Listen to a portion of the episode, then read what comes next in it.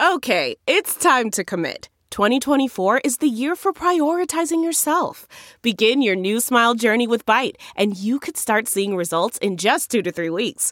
Just order your at home impression kit today for only $14.95 at Byte.com. Byte Clear aligners are doctor directed and delivered to your door. Treatment costs thousands less than braces. Plus, they offer financing options, accept eligible insurance, and you can pay with your HSA FSA. Get 80% off your impression kit when you use code WONDERY at Byte.com. That's B-Y-T-E dot com. Start your confidence journey today with Byte. Delve into the shadows of the mind with Sleeping Dogs, a gripping murder mystery starring Academy Award winner Russell Crowe. Now available on digital. Crowe portrays an ex homicide detective unraveling a brutal murder he can't recall. Uncovering secrets from his past, he learns a chilling truth. It's best to let sleeping dogs lie. Visit sleepingdogsmovie.com slash Wondery to watch Sleeping Dogs, now on digital. That's sleepingdogsmovie.com slash Wondery. From the halls of assembly, you'll hear us scream and shout. Our love of Indiana is manic and devout. Archie and his boys, we discuss in unique manner. We won't be satisfied until we hang another banner. Us two goofy guys go by names of Ward and Eric. And as you probably know by now, we're Hoosier Hysterics. Hoosier Hysterics. Hoosier Hysterics. Well, here we are. It's uh, Monday. We're actually doing the intro before the interview, which is quite rare for us. It's going to be a completely linear process today. Hey, it's 2021, baby. Let's change things up. Let's live on the edge. Let's do things the way they're supposed to be done. How's your new year going? Um, you know, I've been in quarantine since the new year started. You so, got you got bored with Board Ward. So who's your best friend now, Eric? Well, hold on. I think I know. here. Oh, there he is. There he is. Ward is. still here. Like he's not going anywhere. But There's it's just it's just you there. He's not much of a conversationalist. So who's your new best friend? Well, I'm trying to hold on. I'm going to do a little quick turning off of this There he is. so you can see that is Dog Cheney. Yes.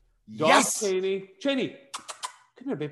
Oh, what Oh, a yeah, sweet really see it. boy. He is adorable. And I'll say this he's brought some very good luck to Indiana University because the women's team won yesterday Mhm. and the men's team won. So Board Ward with Dog Cheney are 2 and 0. Undefeated. So that's really been my uh, new year. Look, uh, I've been talking to Board Ward more than I should be, which is why I ultimately decided to sign up for this foster and get a living being with me because I was starting to go crazy. Um, but yeah, that's been the new year. Yeah. Uh, I'm trying to stay somewhat positive. I know you are on the optimistic train lately, which drives me nuts. It depends on my mood of the day, but I've been in a good mood. So yeah, why not? Why not live in that space? I do have a confession to make though. Yeah. And uh, only my daughter knows this. Uh, as as I think you know, and the goons know, I got my first electric guitar for Christmas. Nice. Uh, but as my wife left town, we have to flee our house for a while because construction is about to start. Um, I'm I'm with this electric guitar. I'm playing it for you know a couple weeks since Christmas, and while while it was the guitar I chose for her to get me, kind of my first electric guitar type of thing, it arrived. People are telling me how beautiful it was. It was butterscotch with a, a black pick guard. But every time I looked It's at it, yellow and black. I couldn't get over the fact that it looked like Purdue colors. I tried to be like, no, it's your high school colors because those are very comparable. Every time I saw it, it felt like a Purdue guitar. So after Annie left town, I wrapped it up in bubble wrap, went to a like a, a cardboard box place, shipped it back to Sweetwater in Fort Wayne, Indiana, and ordered a red and white one. Holy hell. Has it come yet? No, no, no. It it won't. It's not even in stock right now. Um, but by the time we get back to town, it should be back in stock and we'll send it here. So have I have like told Annie. no, but I have like a month because I told her I'm just bringing the acoustic as we leave town. So I'll find just the right moment because it is a little more expensive. Uh, but I just I was like, look, it's it's my first electric guitar. I wanted to have IU colors, definitely not Purdue colors. Wow. Well, that that see that's what you get with us. That is fan commitment right there. Like not even cannot have an artifact that reminds you of that horrible school, which by the way, 2 days from when this podcast goes out, biggest game of the year for Indiana. I mean, biggest game of the year. Look, I don't want to belabor what's going on with this basketball team. I'll just say this. We're not very good. Okay? And we're and we're not very bad. We right. beat no, we are exactly mediocre. We Yeah, are we- exactly what our record says we are.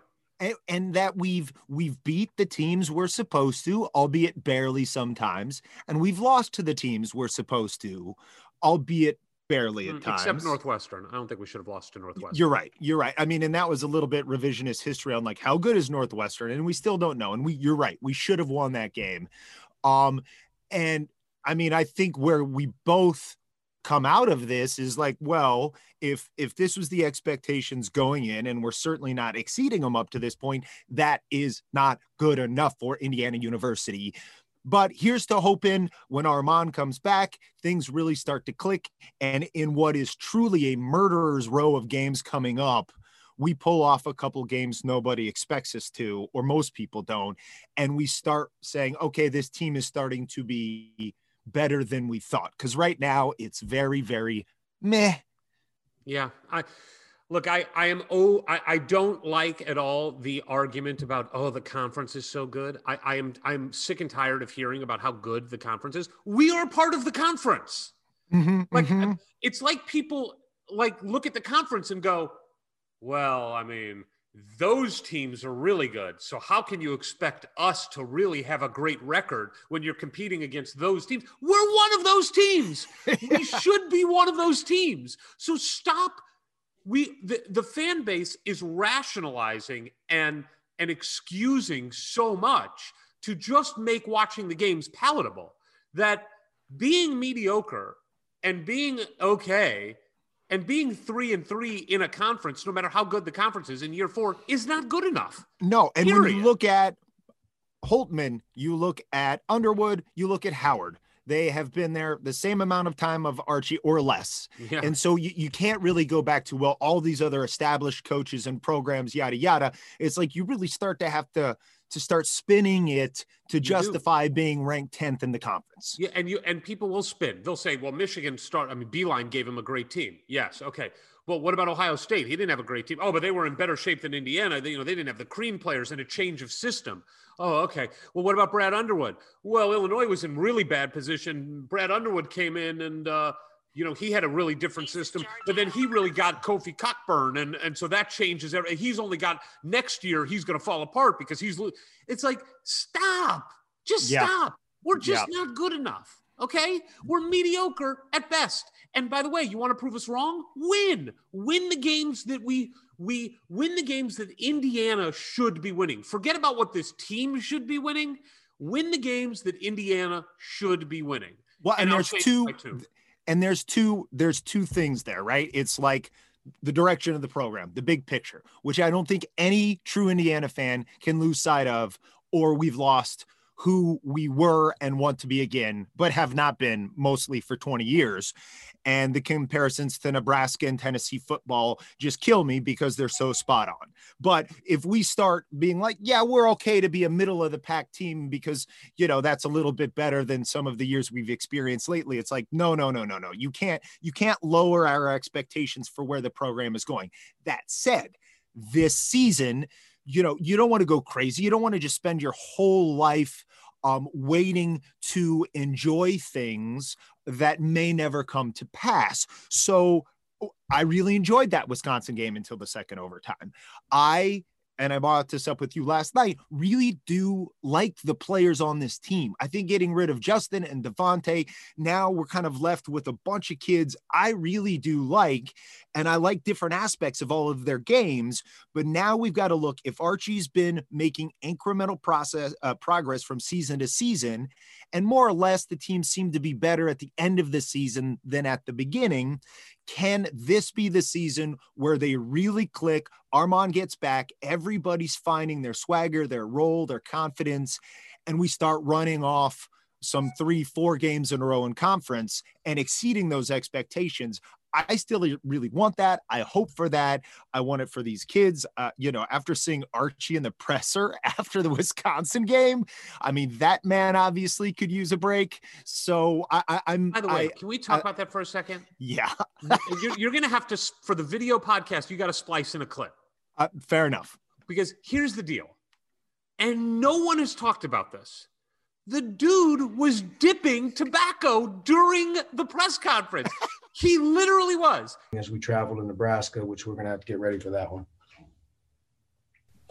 First question. Um, but disappointing for our guys, no question. Zach Osterman. He was not trying to hide it. Wasn't trying go, to hide it. It's like they told him the camera wasn't on. That's what it felt like. It felt like he was told the camera is not on because you would just see this. Yeah, yeah, you know, tough game. You know, we played hard. I mean, he was dipping, which, by the way, might be my favorite thing about Archie Miller so far in his tenure in Indiana. And I know there's a lot of anti tobacco people out there, and I get it. And chewing tobacco is awful for you.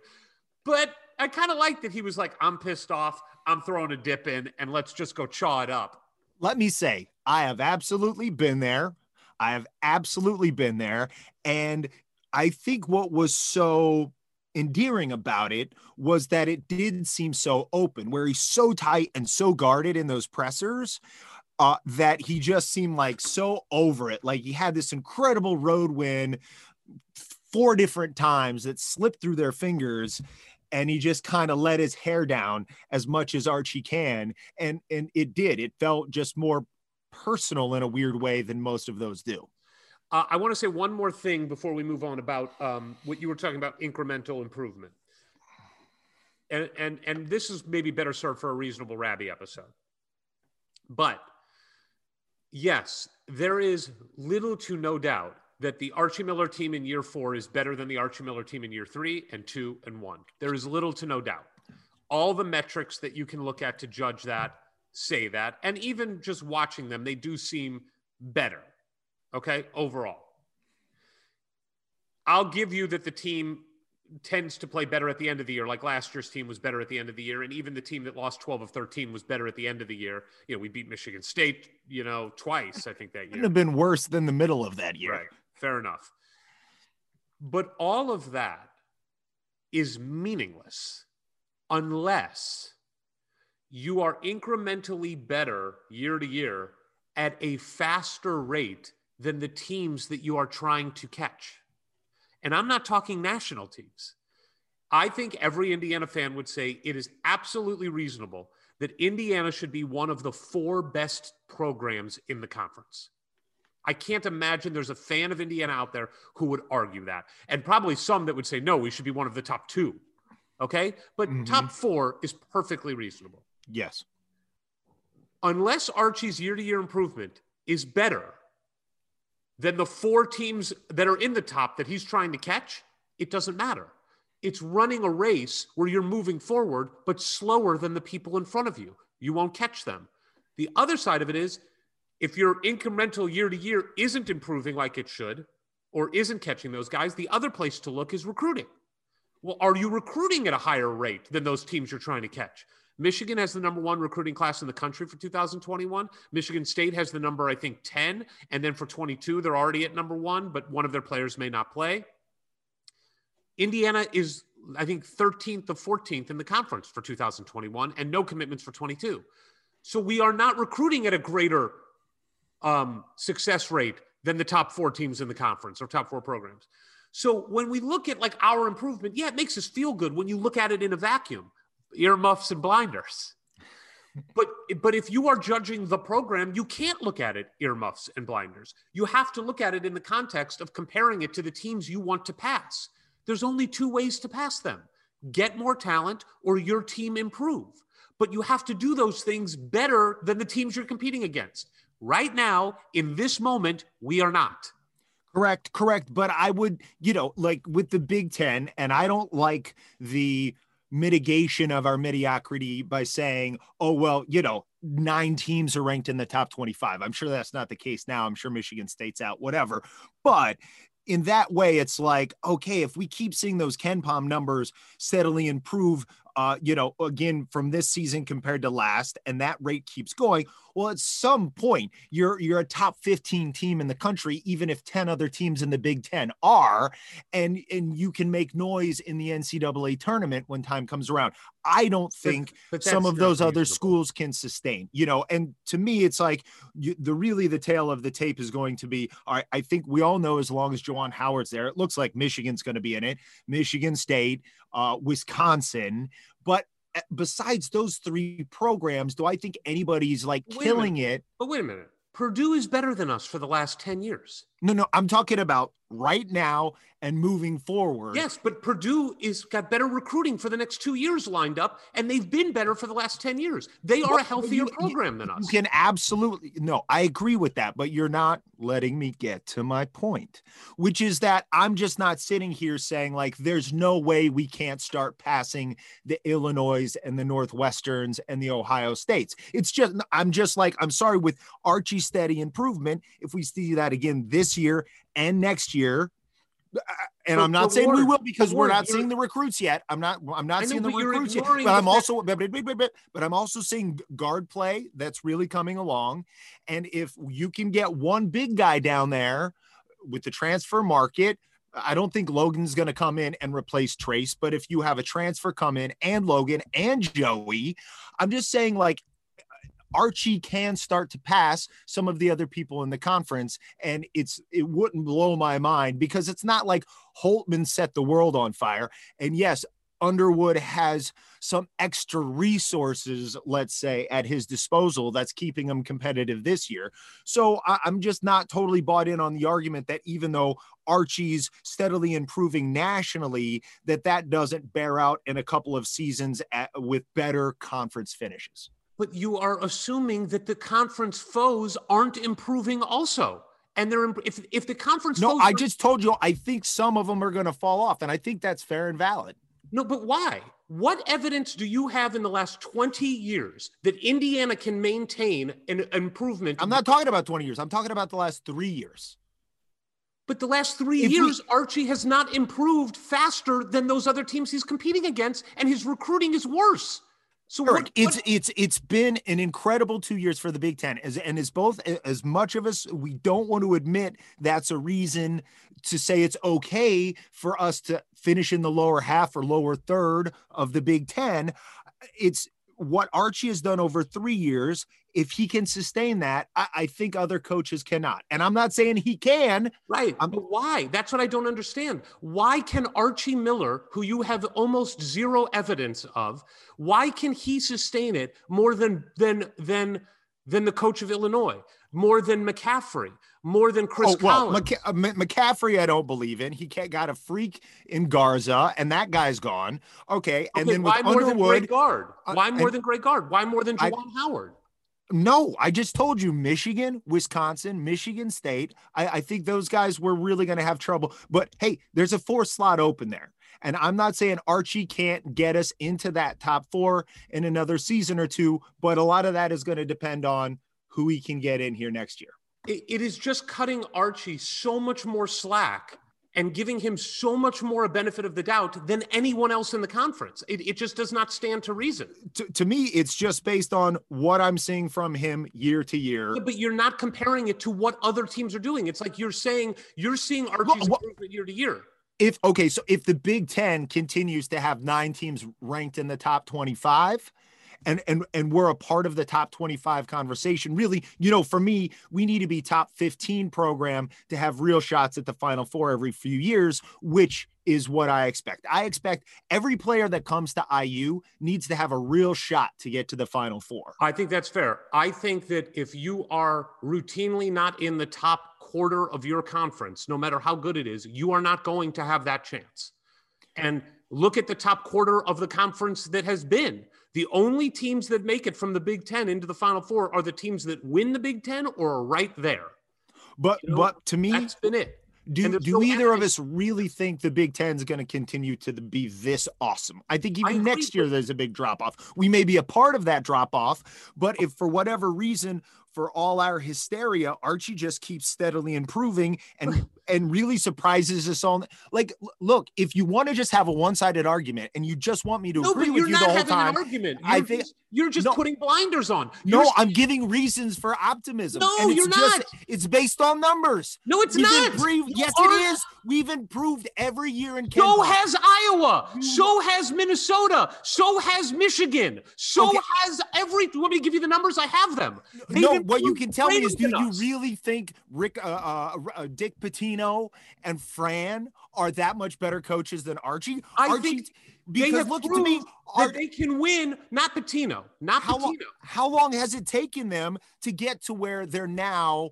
Finally, Fran has a really good Yes, team, whereas Archie's in year less four. resources. With, With- far less resources. But they've had so much longer to establish what they're doing. Right. But Ward, who cares? Are you saying just give Archie nine years of being middling so that we can see if, we get he there? improves year to year In KenPom numbers, years- that's all you care about? KenPom numbers? no. But you care about KenPom numbers and Torvik. I do not. I, I, care about how good the program is winning and losing.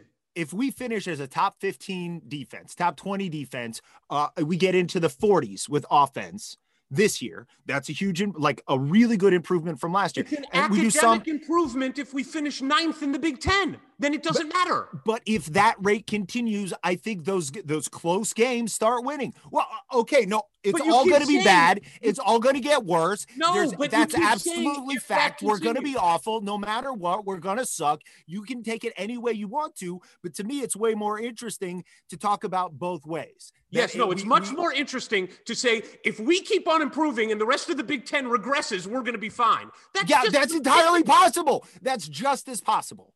That's Are- just as possible what? as your doomsday scenario. My doomsday scenario isn't. What Yes, I'm it is. saying is if Yes, it is. everybody, no, Ward, listen.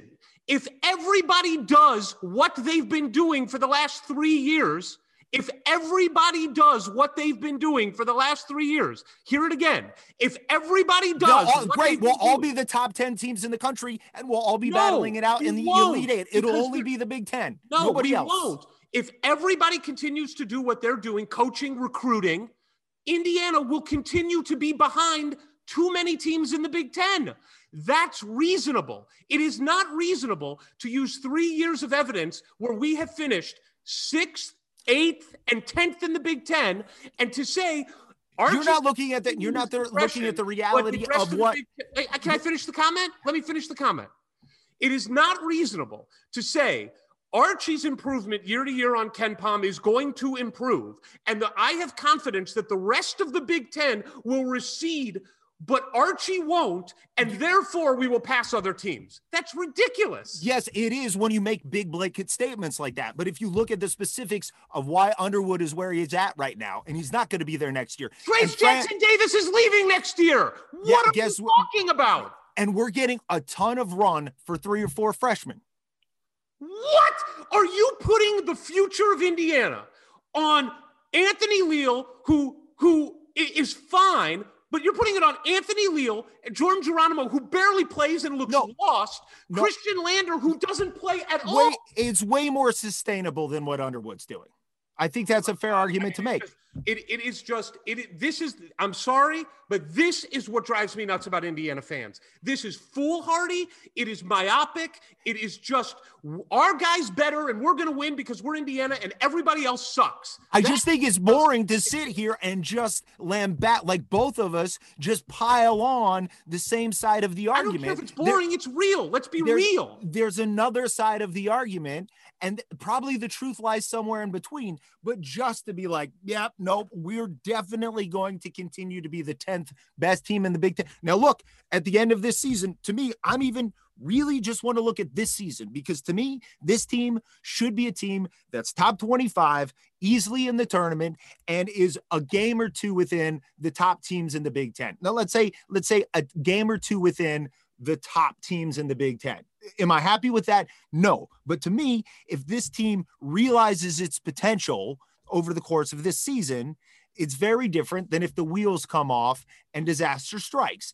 And in in that case, I can feel myself at the end of the season believing everything I want to believe right now or completely being on your side of it because for for any of any anything I say to be valid is this team needs to continue to improve from compared to last year and from the beginning of this season.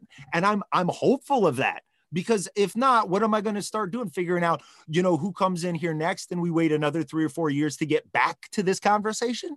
I'm just saying the only way for this team to tangibly improve to the point where it matters is they have to either improve faster and more than the teams that are already ahead of them or recruit better than the teams ahead of them. Neither of those things has been true for the first three plus years. Neither. We okay. finished sixth, eighth, and tenth first three years. We did not improve year to year or throughout the year greater than the five, seven, or nine teams in front of us in three years. So well, and I no guess evidence this... that that's happened, and the recruiting has taken taken a back step. So that's what I'm yes. saying. I don't think that's doomsday. Yes. I think that's realistic.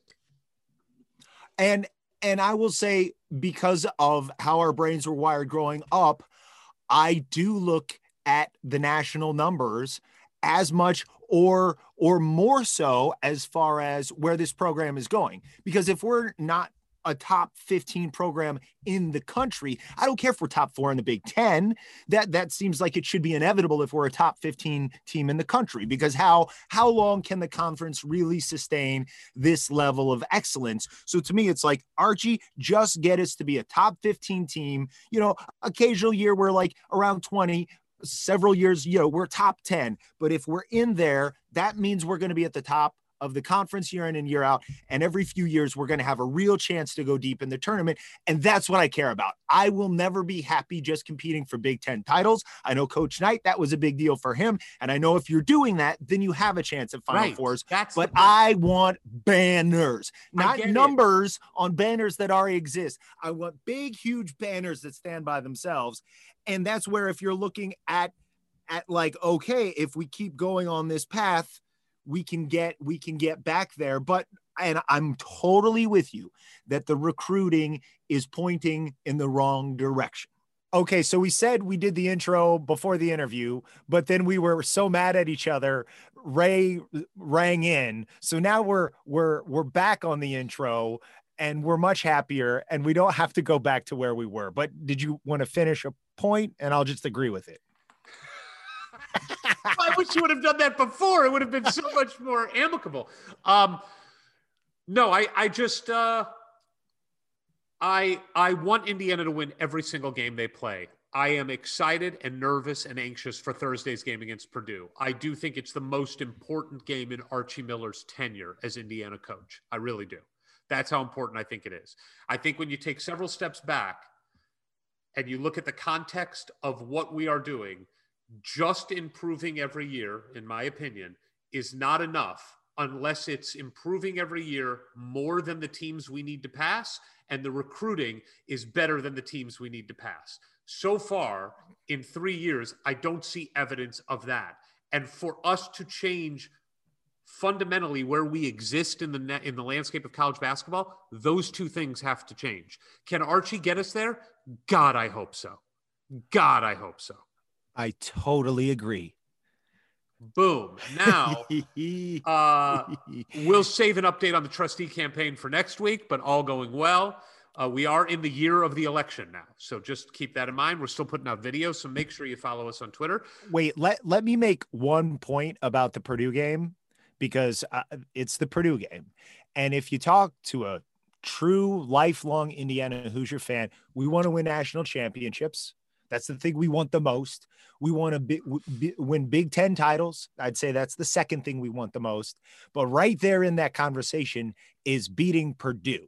And fundamentally, that really should be the first thing you can do consistently before you're talking about Big Ten titles and national championships. So please, please, please let this be the year where we start beating Purdue again on a regular basis.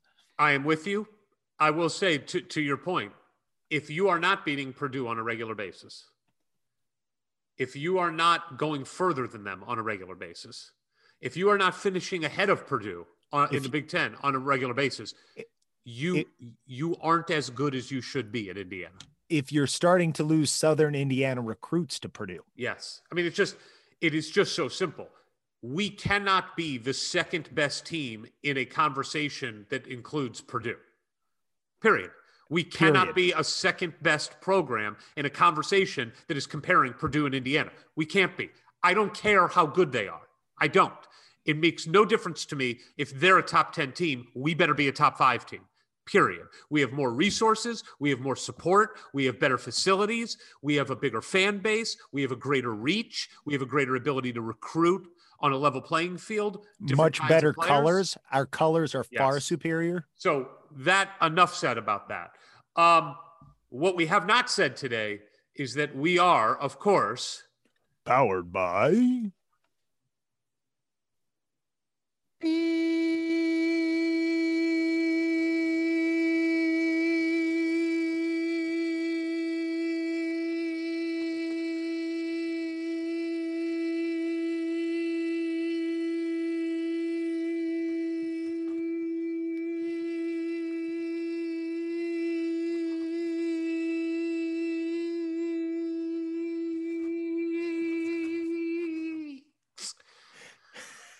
For those of you listening at home, Board Ward made a prominent appearance during that siren call. I'm going to throw something out to you because sure. I think it was a week or two ago on the siren call.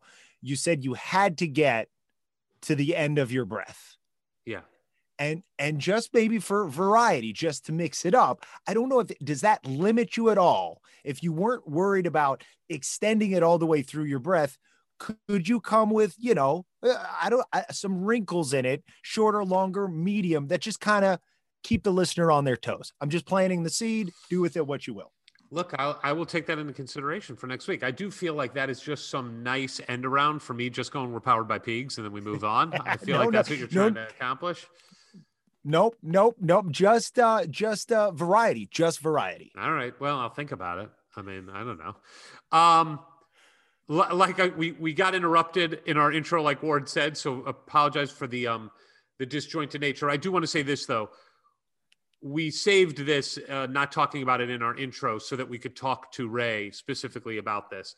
But clearly, there was some horrible news that struck Indiana on Monday that former Indiana great Wayne Radford passed away, and Ray was a sen- uh, freshman when Wayne was a senior and so we thought it would be good to talk to Ray about that and get his feelings since obviously he's a person who knew him well. So that's where I think our, our conversation with with uh, Ray starts. Yeah, and it was really even as Ray was still settling in. So you'll see he comes in right away. It, we'll see with the edit, but it's probably the about the first thing he's going to say, and you're going to be taken right into that. So obviously, all our our thoughts and our prayers do go to the family, uh, not only of Wayne, but of the whole IU family that is saddened today by that news. And, and I just want to say this somewhat selfishly, but also selflessly. It bothers me we didn't get to talk to Wayne before he went. That was my and, first thought. And you know, the similar thing happened with um Bouchie, Steve Bouchie. Yes, when we talked to Glenn Grunwald and we mm-hmm. got Glenn's opinion on it. So, you know, I think we're gonna we're gonna try to do as much as we can to get these players that are getting up there in in years. And obviously, Wayne was taken way too young, yeah. way too young. But I don't take it for granted that when we talk to these guys, we get a little time capsule because you never know what's going to happen. And I think you'll hear it also from from Ray, who talks about how important it is to stay in touch with with these guys and your friends from the past. So I hope in some way that that these conversations that we're having serve to memorialize these these incredible people that represent our school. Thanks so you, much for doing this, Ray. Yeah, no problem, man. I just uh um, I had some some pretty sad news. I know you guys are big IU fans. I found out yeah. today that Wayne Radford passed away today. Yeah. Yeah, guys we were going to remember talk for sure. We were going to talk to you about that. We know he was a senior when you were a, a freshman, Exactly. and wanted, Right. we wanted to get your thoughts on on on Wayne and and what what he meant to you as a senior coming into Indiana as a freshman, and, and what kind of guy he was. Uh, a great guy. Uh, very. How can I say this? Very straightforward. Very, very honest. I, don't- I don't want this to slip and fall. Sure. Um, Wayne was a great leader, great athlete, and it, you probably can't see this, but I'm getting like messages like crazy coming through my phone. As long as Uh-huh. you can't see it, We can't see them. No, okay, good, because they're, they're driving me nuts. I bet. So- but I, I would imagine when something like this happens, the team and former teammates kind of all come together, you know, to support each other. I'm gonna have to hold the phone, guys. Um, Sure. Sorry, moves around. But yeah, um, um, Wayne, um, I, I contacted Mike Woodson, of course, Isiah, Landon Turner, some other people, and um, some, of course, some former, uh, former teammates and former colleagues, and everybody's giving their condolences and stuff, and um, even the girls' basketball teams. You know, that's that's to be expected, but you hate to see anybody leave this earth, but you know, God knows everything, and and we all got to make that transition one day. And but the thing about Wayne, Wayne was always man. I mean, this guy was an exceptional athlete to be 6'4", could do a lot of things, you know, inside the paint. And he was our go-to guy my freshman year, even though I started. Um, Wayne was a tough, a tough cookie, man. Wayne was bulky he he played football too, and it showed when he played basketball. But uh, Wayne was a great leader, and we just matter of fact about before the pandemic hit, we actually had dinner. It was a place called Joella's. You guys might have heard of that. It's like a, a, a place where they serve you know chicken, fish, and stuff like that. And and I just happened to um, get with him and talk about the good old days. And this guy stayed in shape. He he worked out five days a week, Mhm. five days a week. And one of his um, co-workers was calling me earlier this morning, was telling me about the situation. And of course, it was sad news. It was shocking because you wouldn't expect a guy like that to just, you know, um, leave this earth. And I believe from what I'm hearing, it was either something to do with the heart condition or that he didn't know about, or was just it was just a heart attack. Oh, And, you know, a, a lot of athletes have those heart problems. And and as you know, I was I was thinking about this not too long ago. I was watching some old footage of Portland Trailblazers, and I got a chance to talk with Buck Williams. Uh, he and I were both drafted at the same time in '81 in New Jersey, and of course, you know, he did he did well out in Portland. And um, Kevin Duckworth, Cliff Mm. Cliff Robinson, um, uh, Jerome Kersey. A lot of these guys have left this earth, man, because of the heart conditions. So for me, what I do, I just uh, I work out regularly, but not like Wayne did. You know, I might go two, maybe three days a week, lift some weights here. I used to do the treadmill a lot. I mean, I'm a big guy. I'm six nine, man. I'm right. Almost 300 pounds, but a lot of that is muscle because I, I like to look good. I like to intimidate the young boys. you know, especially like when I'm training. Of of course, when the pandemic, whenever it's over, I'm hoping that we can get back into the the the gyms, of course, and work out with these young people. But a, a lot of them say, "Well, Ray, can you still dunk?" I said, "If I need to, yeah. Why? You want to try me?" but uh, yeah, man, you know, but life goes on, and we just gotta appreciate and and think about the good things that uh, Wayne did for the university and what he did for the community and what he did for his family. So, uh, my condolences go out to them, and of course, uh, you know, Godspeed. You know, Yeah. Real Yeah. one one quick question on on Wayne. Sure. So because he was a senior and you were coming in, and as we all know, playing for Coach Knight is is never easy. Did, were there times, and we'll get into some more of that, but do you remember anything with like Wayne trying to shepherd you as a young guy on how to deal with Coach Knight? Well, I, I'm gonna tell you a quick story. Um, my freshman year, we were about maybe, I don't know, uh, I'm trying to recall. It may have been maybe three games into the season, uh, early, and Wayne was late for a practice. You know, this is my first experience with Bobby Knight, and boy, was it experience, an experience. but Wayne was late for a practice. You know, I, I made it um, a valiant effort not to be late because I heard about his reputation about discipline uh, the, the players. So Wayne came late to a practice, and we were all out there on the court. And the first thing Bobby Knight would say when he comes through those curtains, zigzags. And if you don't know what that means, ask any player what that means, and they'll tell you. That's those are the type of drills we first start out with. It's called defensive slides for mm. about 15, 20 minutes before every practice. We hated zigzag, okay? but for some reason, Lane, uh, Wayne was late, and then Knight says, Radford, so and so, beep, beep, beep, beep, beep, beep. You, you know, I, I, can't say those things right now, but trust me, choice words from Bobby Knight. He says, get your beep, beep, beep up them stairs and run, and you don't stop until I'm tired. And I promise you guys, he ran practically the whole practice up those stadium stairs. If you've been in um, oh, Assembly yeah. Hall, you know those stairs go way up there, buddy. And that let me know that I would never be late for a practice, and I never did. Wow. Never.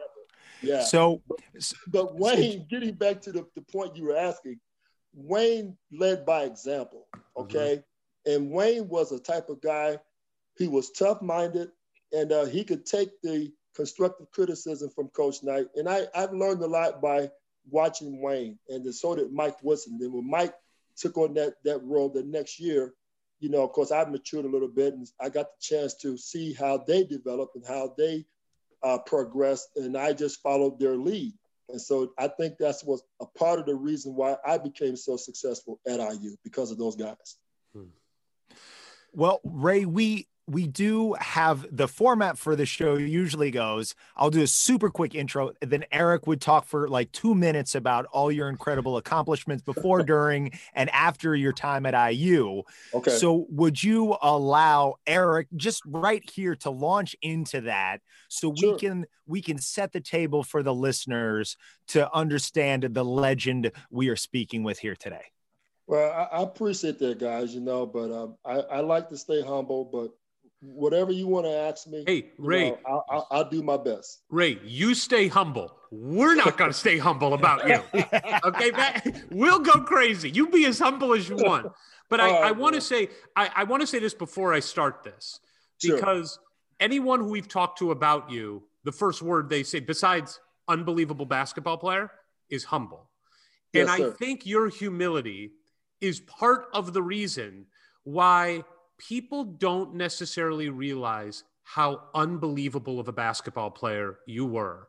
And there is no 1981 championship without Ray Tolbert, and your teammates would attest to that. So let me take a step back and tell everybody who we're talking to. Sure. We're talking to a gentleman who hails from Anderson, Indiana, where he attended Madison Heights High School. And all he did there was win Mr. Basketball for the state of Indiana, 1977. His senior year, he averaged 25 points a game, 13 rebounds a game, six blocks a game. McDonald's High School All American. He is a gentleman who went to Indiana University, where he led IU in rebounding all four years. That's right, the jersey in the background. He led IU in block shots all four years. He led IU in field goal percentage all four years. He had averaged double digits in scoring all four years. He played more than 30 minutes a game all four years. He won the gold medal in the 1979 Pan American Games with IU teammates Mike Woodson, Isiah Thomas, and of course, coached by Bob Knight. He is 20th all time in scoring at Indiana. He is sixth all time in rebounds, seventh all time in block shots. He has the second best field goal percentage in Big Ten games ever for Indiana at 62.6%. He led the Big Ten in field goal percentage at 62.6% his senior year. He has the ninth best shooting season ever at Indiana at 15.8%. He's Mostly a and we'll take it. Thunderous dunks. He is a two time Big Ten champion. He is an NIT champion. He is the Big Ten player of the year the year we win the national championship. which also was the year that not Isiah Thomas, as great as Isiah was, and we all know how great, one of the 50 greatest players to ever play the game, but he was not the Indiana MVP that championship year. Ray Tolbert was the IU MVP that year. He led the team in rebounding, field goal percentage, and blocks that year. 11 rebounds in the national championship game against North Carolina. An IU Hall of Fame inductee in 2011. An NBA first round draft pick, 18th to the New Jersey Nets. Ladies and gentlemen, we are talking to an absolute legend of Indiana basketball and one of the most humble guys that anyone will come across. Please welcome Ray Tolbert. Thanks, guys. I appreciate it very much. Oh, there you go. By the way, I saw your man. eyes. I saw your eyes on a couple of those. You didn't even know. well, I I, kind of knew, but you know, flashing back, there's one thing. This should be a trivia question. I was the Big Ten MVP of '81, but I didn't make the All American team. I was second team All American, and I was second team Big Ten, All Big Ten, but I was the Big Ten MVP. Go I mean, figure. What is that? That is ridiculous. That is ridiculous. Yeah. Did, well, let's let's think about what are what are of the the things Eric just mentioned, which are many. Did something pop out to you as as such such a warm memory, a, a, real thing that you know when you're driving around, uh, you're going to sleep at night that you think about, and it just really makes you happy above all the others. Well, you know, I I, I keep going back to '81, of course, with the championship, being a senior, going out on top. And a lot of people say, you know, if it wasn't for you, we wouldn't have won. But I always say, man, it's Landon Turner. If mm-hmm. Landon Turner didn't wake up and do what he had to do, I doubt it very seriously if we'd be talking about 81 championship. That's how much I feel for Landon. And of course, Isiah, he was going to do his thing anyway. And a quick story about that. Yeah. When we lived in Bloomington uh, off campus, it's called the Fountain Park Apartments. I don't know if you guys knew where that was or knew where it is. Yeah. I don't know if it's still there or not, but man, 81 was a long time ago. But anyway, um, so we were getting ready to go to class. I was in my car. Landon was getting ready to get in his car. And of course, Isiah had that little bitty, uh, it was called a Hornet, you know. so I don't actually, he doesn't drive that now, trust me. Could you, even, could you even fit in the Hornet? I didn't, but he did.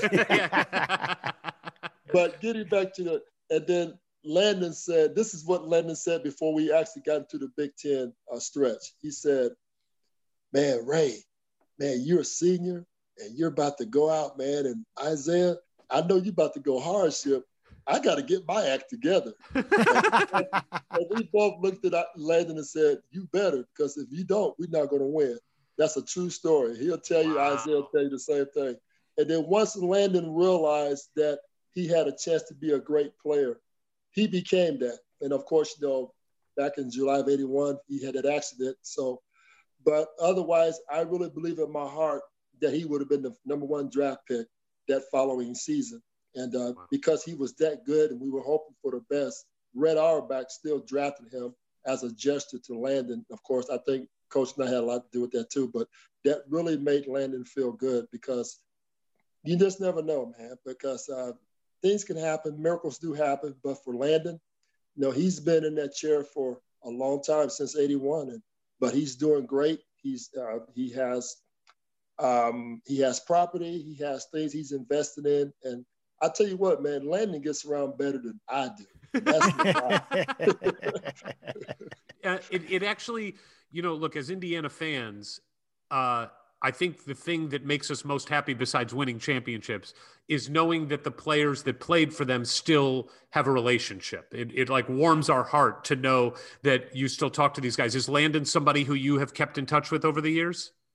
I, I contact Landon probably three to four times a week, and wow. if we don't if we don't talk, we text and uh, of course, we always talk about basketball and everything like that. But Landon, I consider Landon one of my best friends to this day. Hmm. That's incredible. I mean, that again, it speaks to how special that team was. You right. know, because I think the things that separate, as we all know and have been told by people like you, the things that separate the great teams from just good teams are that there is something else going on between the camaraderie between the guys on the team. Absolutely. You have to have a chemistry you have to believe in each other and you have to look out for each other and we just carry that over you know to our everyday lives and we may not contact each other as we should, as often as we should, especially the way people are leaving this earth. But we made it a, a pact that we would stay in contact with each other more often than not because of what's happening in the world. Mm-hmm. And um, Landon, I consider him a great friend. I, I, stay in contact with Isiah, of course, Mike, you know, and um, all the guys. There are some guys who we don't fellowship with at all because of th- their choice, not mine, because I feel like there, there's an old saying in the Bible that, you know, in, in, order to have friends, you must present yourself friendly, you know. Hmm. And so I've always been one who try to reach out and try to make amends and atone for things that may have happened on the court because I was pretty mean on the court. I, I, I, took a lot of people out. I took a lot of my teammates out because I just wanted to win. yes. Well, we're glad you did. Let's Let, uh well, ahead, just, to just get us uh, oriented where where you're at now physically, what's going on in your life. Just give the IU fan base an update on the life of Ray Tolbert, 2021 style. Well, I'm still six nine. I've lost a lot of hair. Not as much as some of um, us, Ray. Not as much yeah. as some of us. and uh, I can still bench press about 285 pounds. I still work out a little bit. I'm, mm-hmm. I'm pretty strong. like I said, the young people always try. They always try you, but when they find out, they leave you alone very quick. but um, I, I live in uh, outside of Indianapolis. I live in the Fishers area, and I go up to Anderson pretty much like three times a week because I now minister up in Anderson at Miracle Faith Temple Church, and um, I've been there for pretty much all my life, coming back and forth from, uh, of course, playing basketball overseas and in the pros. I came back to help my mom when my, my father passed away. Um, I'm pretty much running uh, the ministry now. And um, of course, you know, in ministry, sometimes you have challenges, sometimes you have issues, but in, overall, it's all about love and respect for all mankind. And so um, I, I am married. I have a daughter who's playing for West Virginia Wesleyan. She's a sophomore and uh, she's doing pretty good in nursing. I'm proud of her. And uh, that's about it, man. I mean, Otherwise, I'm just I I retired, so I'm I'm not living the life I want to live, but I'm okay. I, huh. I can't complain. I, I can go and get what I need and get what I want. But the thing is, I don't go get the things that I, I want. I go get the things that I need so I can help others. Let, let me ask you about something Eric alluded to last night. Uh, okay. that that you uh you you play the bass. Oh yeah, man. Let me let me give you a. Here, oh, let's let's see this. that, that, can you see that? Oh, oh yeah, yeah. Just pan down play, a little bit. Pan down a little guitar, bit. I play keyboards. Yes. Yeah, man. I'm I'm I'm what they call a multi multifaceted. you're you're a musician. You're not a bassist yes, or a keyboard player. You're a musician. Yes, sir. So tell us where that started. How did how did that come to be? Well, growing up in the church primarily, um, my brother is a great singer. My sister is a great singer, and uh, they both play keyboards. And uh, my dad played for a gospel group called the, excuse me, called the Heavenly Five, um, out of Anderson. And pretty much all those members are deceased except for maybe one or two. And we're all good friends. We still stay in contact. Um, so I used to watch my dad play guitar, and because I was left-handed, I started playing the guitar upside down and then just like Wayman Tisdale does, or he yeah. did.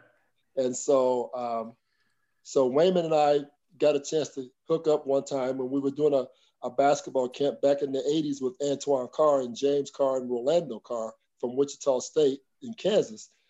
And uh, Wayman would take his bass everywhere he wanted to go. And he didn't realize that I played the bass the same way. I said, Man, is that your bass?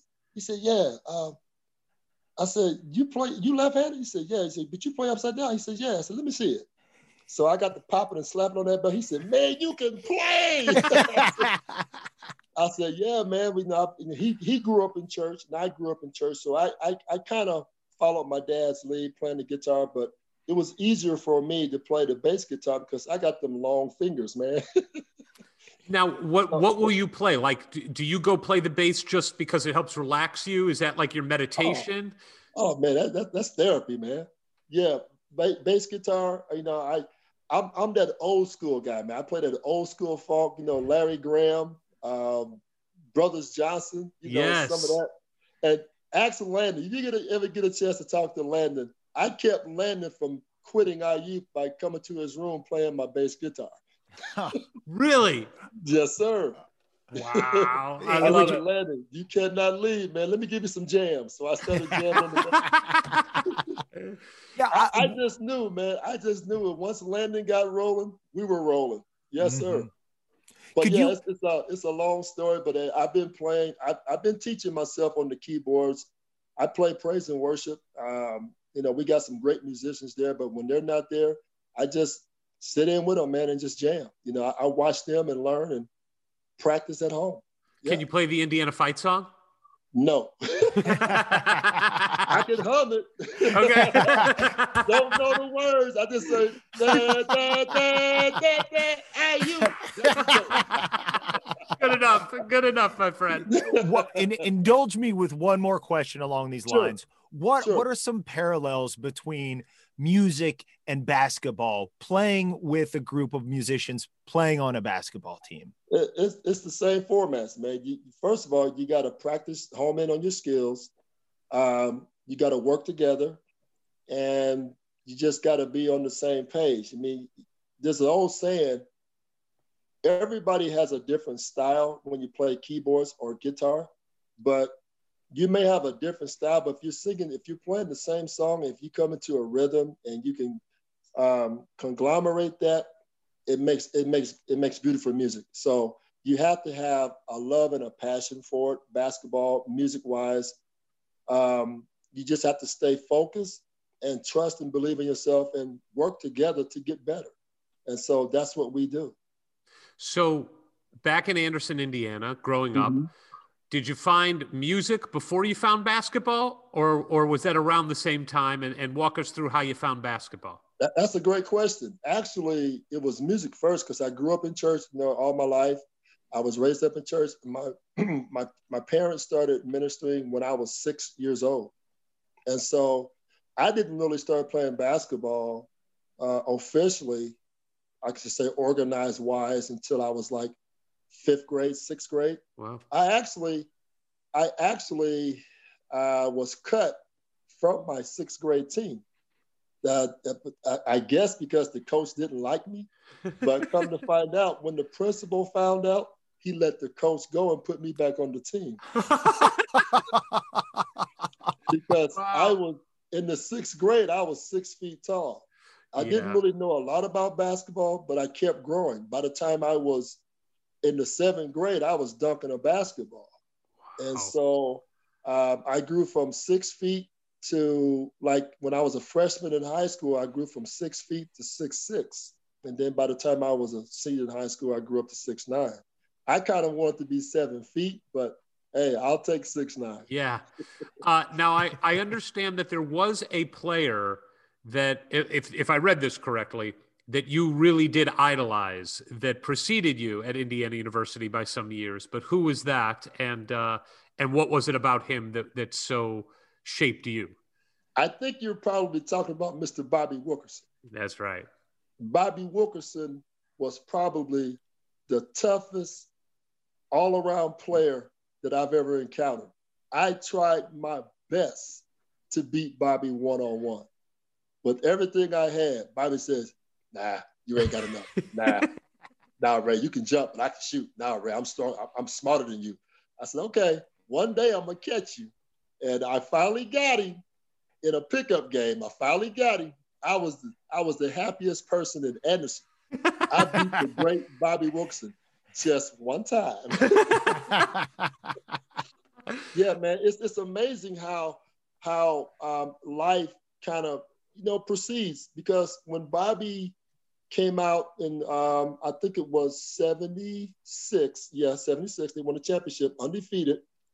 I remember there's a guy by the name of Charlie Hughes. He's he's deceased now. He had a great organization with the AAU. He would sponsor a lot of guys, and he would he brought the the AAU championship to the Wigwam. At the time, it was open, nine thousand plus fans, and he had Quinn Buckner, Scott May, and Bobby Wilkerson. After they won the championship, there was a I don't know which dealership it was, but they had Corvette Stingrays, uh-huh. and they all they all drove up to Anderson and came to the game, and in their Corvette Stingrays. Stingrays, man, Corvette Stingrays. Yes, sir. And when me and my friends saw them take off, they were like, you know, having fun, chasing each other down the, down the street. And I told my friend Tony Adams at the time, I said, Tony, one day I'm gonna be in that same situation. I'm gonna win, and I'm a. But I kept I kept getting bigger, so I couldn't fit in a Corvette. But but I, I did get a at the time it was it was a Datsun 280 ZX. They said, man, how you fit in there? I said, I let the seat on the way back. and so that was my first car. It wasn't a Corvette, but baby, it, it could run. And so that was my first car. And um, I remember those times. And I and I tell you what, man, it's, it's a great feeling when you come back to Anderson, you go back to the, the courts at Hazelwood, and you see the young cats, the, the, the young kids are saying, hey, man, you know, I'm Andre, I'm, I'm Bobby Wilkerson, I'm, I'm Andre Morgan, I'm Roy Taylor. Now, man, I'm Ray Tolbert. And I'm like, Yeah. yeah, yeah you be Ray, man. I love that. Now, Ray, Great you, you, Yeah. you were talking about uh, just happy to get one game on Bobby. But from what I looked into, you said you weren't even the best athlete in your family. That your older brother was Yeah. even even a greater athlete, but he chose a different path so you could go on yours. Could you talk Yeah. about that? Absolutely. Yeah. My brother, David, um, he's two years older than me. David was an exceptional athlete. He could play football, baseball. His basketball game was kind of suspect because he didn't shoot the ball correctly. He shot in the back of his head. I don't know why, because he would never jump on his shot. He would hold it back there until you jump, then he would release it. So it, it took me a long time to figure that out. But once I finally got him, he stopped playing me one on one. But yeah, but David was a great athlete, and he he saw the potentiality that I had, and because you know we kind of grew up with in poverty poverty uh, stricken situations, my brother decided to quit sports and get a job and help out with the family. So I, I owe a lot of uh, credit to my brother for sacrificing his career for me. Can you True story. talk? Can you talk about? We, we often hear that there is a parent, a parental figure that is is key in pushing somebody who had tremendous success in in athletics. Can you talk about uh, your background, your parents, and and was there a, a, a special person for you? Well, pretty much, uh, you know, my dad worked a lot. Whenever he could find a job, he would be always on the road and work in different places. And so my mom pretty much took care of us at home, and and she always told us that whatever you choose to do, make sure you do it the best of your ability because you got to work twice as hard and, and be twice as good, and to make it in this world. And so she always told me, if you choose a situation, stick with it. If you can take it, you can make it. And so Mm. that's kind of stuck stuck with me. So my mom was a very uh, uh, influence in my life because being a being a a, a, a, woman minister, a lot of times she was uh, ridiculed. She was talked about. She wasn't allowed in certain uh, podiums at in churches, Mhm. and and then she became very uh, prominent in the, in the in the city of Anderson and other other areas. But looking back at it, my mom persevered. She never quit, even though there was a lot of um, animosity towards her as being a, a, a woman of the cloth. And so I took that as a motivation to say, if my mom can do it, she can stick with it, so can I. So she really influenced me not to give up and not to quit. And it, there were times I wanted to quit at Indiana University. I'm sure we'll get into that. did. I, I am I stayed with it. I am curious, real quick, about your background in the church because Mhm. we've talked to several people where they grew up in the church and then later in life found the church also. But there might have been a period when they were younger where it was like, I'm going to reject that for a little bit and do my thing. Did you have that in your life as a kid growing up with, with the parents that were so involved? being a preacher's kid, everybody has those experiences. It's called being the prodigal son. And so Mm. when I went out and played professional, you know, man, I I was I was out there living Yeah. the life, and uh, it- it's no secret. If you never had money before, if you never had prestige like that before, if you never had opportunities to do things you always want to do, you're going to go out there. But of course, you know, after a while, you start to mature and you realize that the good Lord is pulling you back into his, his graces where you need to be. Because, man, all the decisions and choices I made back then, I'm just, I just thank God I'm still alive because uh, there were times when, man, with, you know, people would, you know, put a gun to your face or a knife to you and, uh, you know, do this and that. But growing up in the hood, I knew what I had to do. I had to talk quick. and plus being six nine, you know, at the time two forty five, I didn't have a whole lot of enemies. But right. but you have you just have to uh, be thankful that you survived, especially in these times we talked about earlier.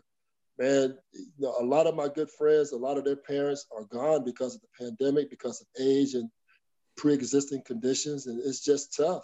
But uh, you have to just thank God that you're still here. You have a purpose in life, and just like what you guys are doing, maybe this a um, this podcast will help somebody along the way not to give up, not to quit, uh, believe in themselves, and of course, believe in the, the good Lord. So that's why I'm here. You mentioned your mom said when you decide what you're going to do, you got to work twice as hard and be twice right. as good. Do you right. remember a, a moment when you were like, basketball is the thing? It's going to take me in my life where I want to go.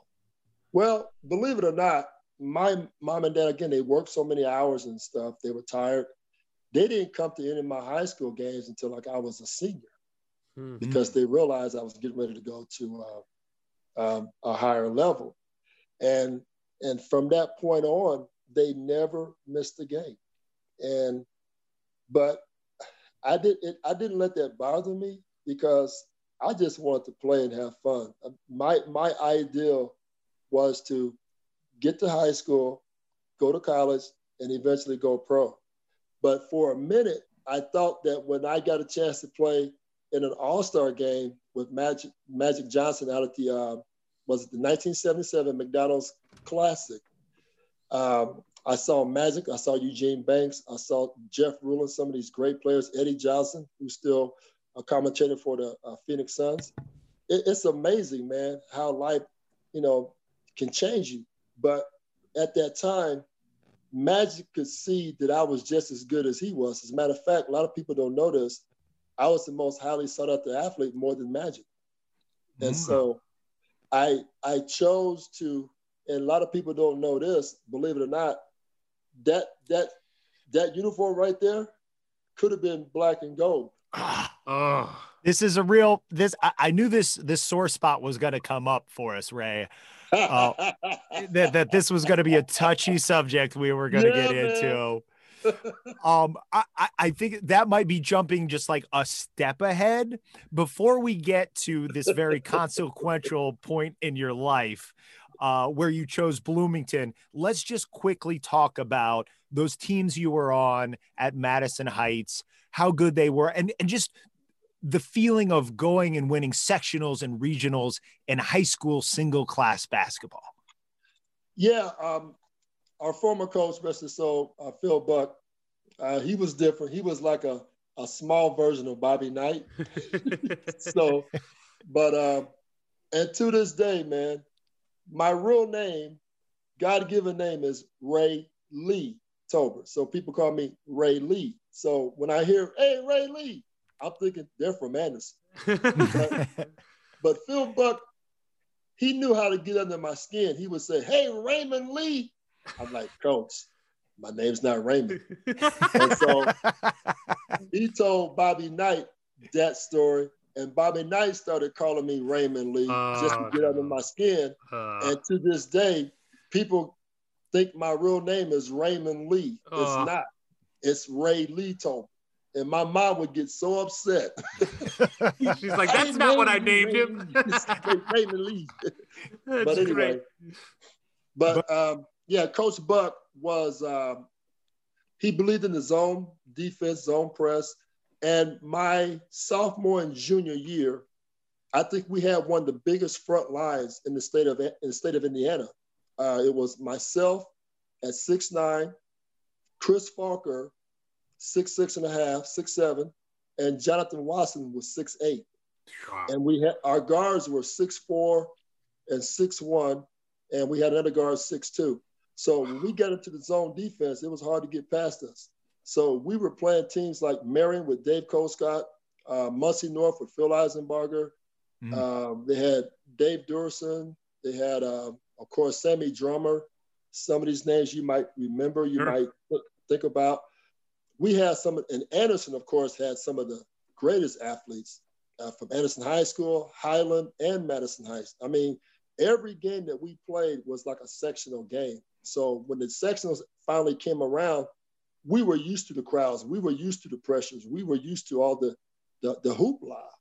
And so when we got a chance to get out of the sectionals, we knew that we had a pretty good chance of going pretty far. And one of the most disappointing things that happened for me is when we played my junior year, we played up in the Fort Wayne, uh, Fort Wayne's uh, semi-state. We had won the sectionals, won the regionals, and then we went to the Fort Wayne semi-state, and we played against a team called Fort Wayne North. They had a guy by the name of Frank Thomas, whose son ended up winning a championship at Pike. His name was Chris Thomas. Oh, yeah. And so Frank Frank was doing this thing. He was a great player, but we had shut him down.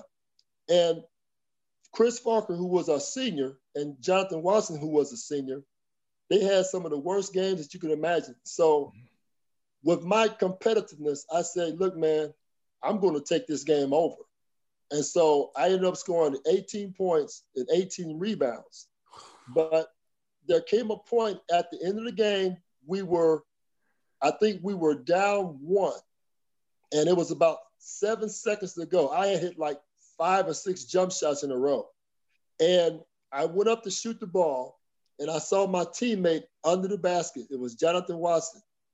As I was getting ready to shoot, they had guys running at me and we called him Nene. His nickname was Nene. We passed the ball to Nene, and he missed the layup. Oh. And I said, if I could ever get that opportunity back again, we probably could have been playing Dave Colescott and Marion for the, the semi-state championship because we were looking past Fort Wayne North. And of course, you know, Marion put a hurting on them, but you know, that's another story. but uh, that was probably the most disappointing part of my high school career, but winning sectionals and regionals was a blessing, and um, it was fun. And I just wish we could have won a state championship like my mentor Bobby Wilkerson did. Well, get get to the finals. Yeah. In '72, like Bobby did. All right, so now let's get to how the college choices started coming. We got to get over this before we get to the good stuff. So walk right. us through how it happened that it was anything but Indiana. Just walk us through it. Well, of course, like I said earlier, we had a lot of I had a lot of opportunities to play for, like say, Wichita State, Illinois State, um, UCLA. so I said Michigan State. There's uh, there was uh, Minnesota. Of course, all the Big Ten schools, e- even even Anderson University sent me a letter, which I, I kind of chuckled at. They had said, to try. Yeah, I mean, the Bible says ask. Right. I, was, I, I, I, was very flattered by that. But I got a chance to go to, uh, I had a chance to go to UCLA or Michigan State because I want to play with Magic. You know, I want to be with those guys, Kelser, um, Jay Vincent, and all those guys. But uh, what happened, as I went to the, the Indiana All Stars, you know, I was voted Mr. Basketball. And I really didn't think that I was going to be Mr. Basketball. I honestly didn't. I wanted to be. Of course, every athlete, every kid does. But there was a guy out of, um, um, was it uh, Gary? Gary was it Gary? No, Gary, Gary West of Washington. He played for. I played. Think he played for Washington uh, okay. by the name of uh, Drake Morris. Drake Morris was a great athlete, exceptional athlete. And for some reason, I was voted Mr. Basketball because Drake had went to the finals, state finals, two times in a row. Oh, Unfortunately, wow. they lost to uh, I think it was Carmel one year.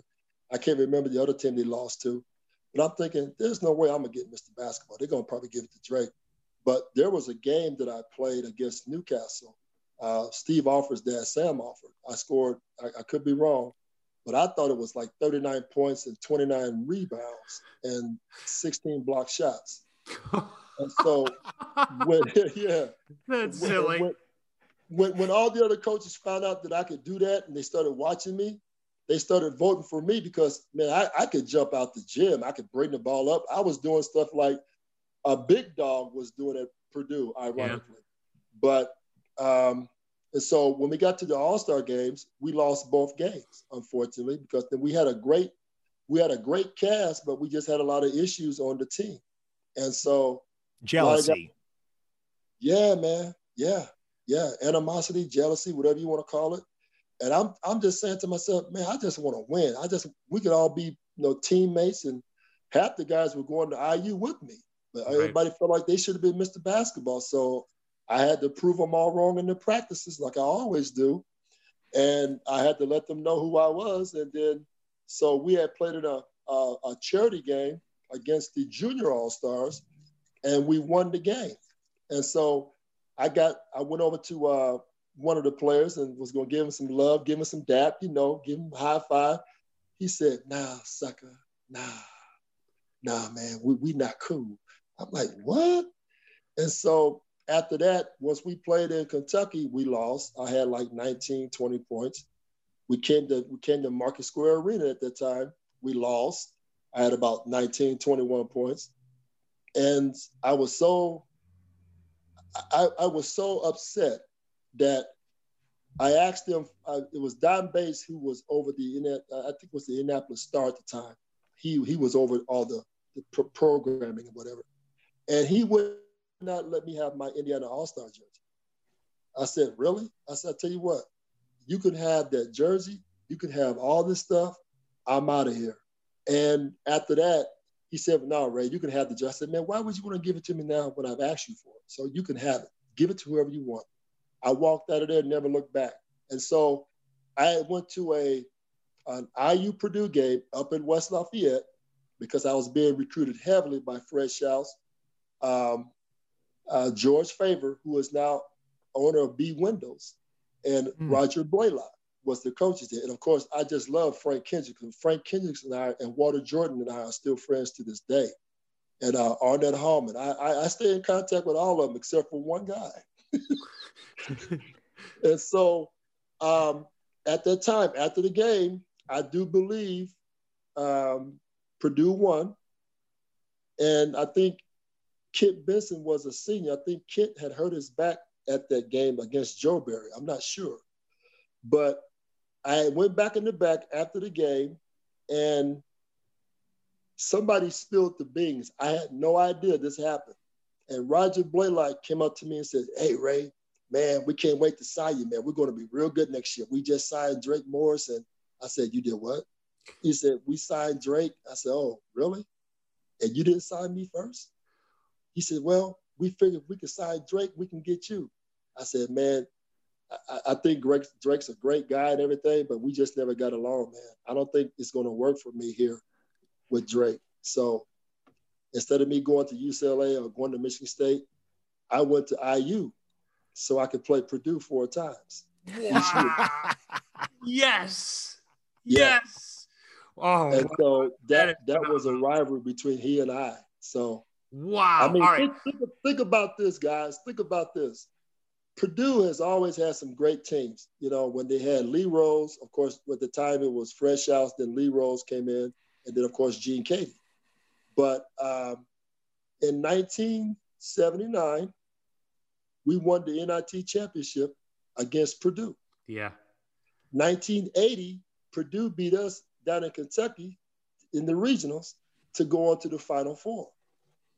1981, we won the NCAA championship, and unfortunately, Purdue didn't make it. But think about those teams. Of course, I was supposed to have gone to Louisville too, but that's another story. So, You're just hitting all the rivals. Uh, yeah, yeah. So I, I, I wanted to stay kind of close to home, but my mom persuaded me to go to Indiana University. And here's another true story. When I was playing against Highland in, in the um, in, at the Anderson Wigwam, Fred Schaus that came into the, the, locker room before Bobby Knight did. He says, Ray, great game. We can't wait to sign you. We'll see. I said, yeah, coach. Uh, thanks a lot. I think I had scored like 44 points that game. And so then all of a sudden the locker room got real quiet. Here comes Bobby Knight. Roll up his sleeves. He says, Tolbert, You're going to IU and we're going to win a championship. See you later. he turned around and walked out. Sure did. And I, I was mean... like, I said, that guy's crazy. All right, so let's get into that though a little bit because what what did you know about Bobby Knight before you met him, and then what was your impression? Was that like your first impression that he was just crazy? Because ultimately, you were going to agree to play for him, even though you were agreeing to play against Purdue. What was it? What was it for you? Was it just mom was telling me to go to Indiana, so I'm gonna listen to mom? Well, or like, what she, was it? She, she was persuading me to stay in the states. You know, it could have been, you know, Indiana State. It could have been, you know, of course, IU, Purdue, Butler. Um, I was recruited heavily by all the Indiana teams, of course, Valparaiso, you name them. But uh, I decided to uh, go to IU because when Knight came and recruited me, he says, Tolbert, I'm, I'm going to tell you this much. I'm not going to promise you you're going to start, but I will promise you this. You will be the best basketball player you could possibly be. And you're going to get a you're going to get an education. And we're going to do the best we can to make sure that, that you are successful. And that stuck with me. Hmm. And I was like, wow, the man is genuine. But I didn't know how crazy he was when I got into the practices. but once I got to the practices, I was like, oh my God, what did I get myself into?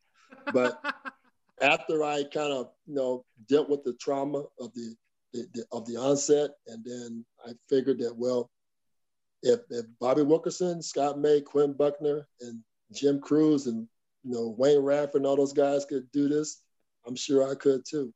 But at the time, after Kent Vincent left, they right. didn't really have a center.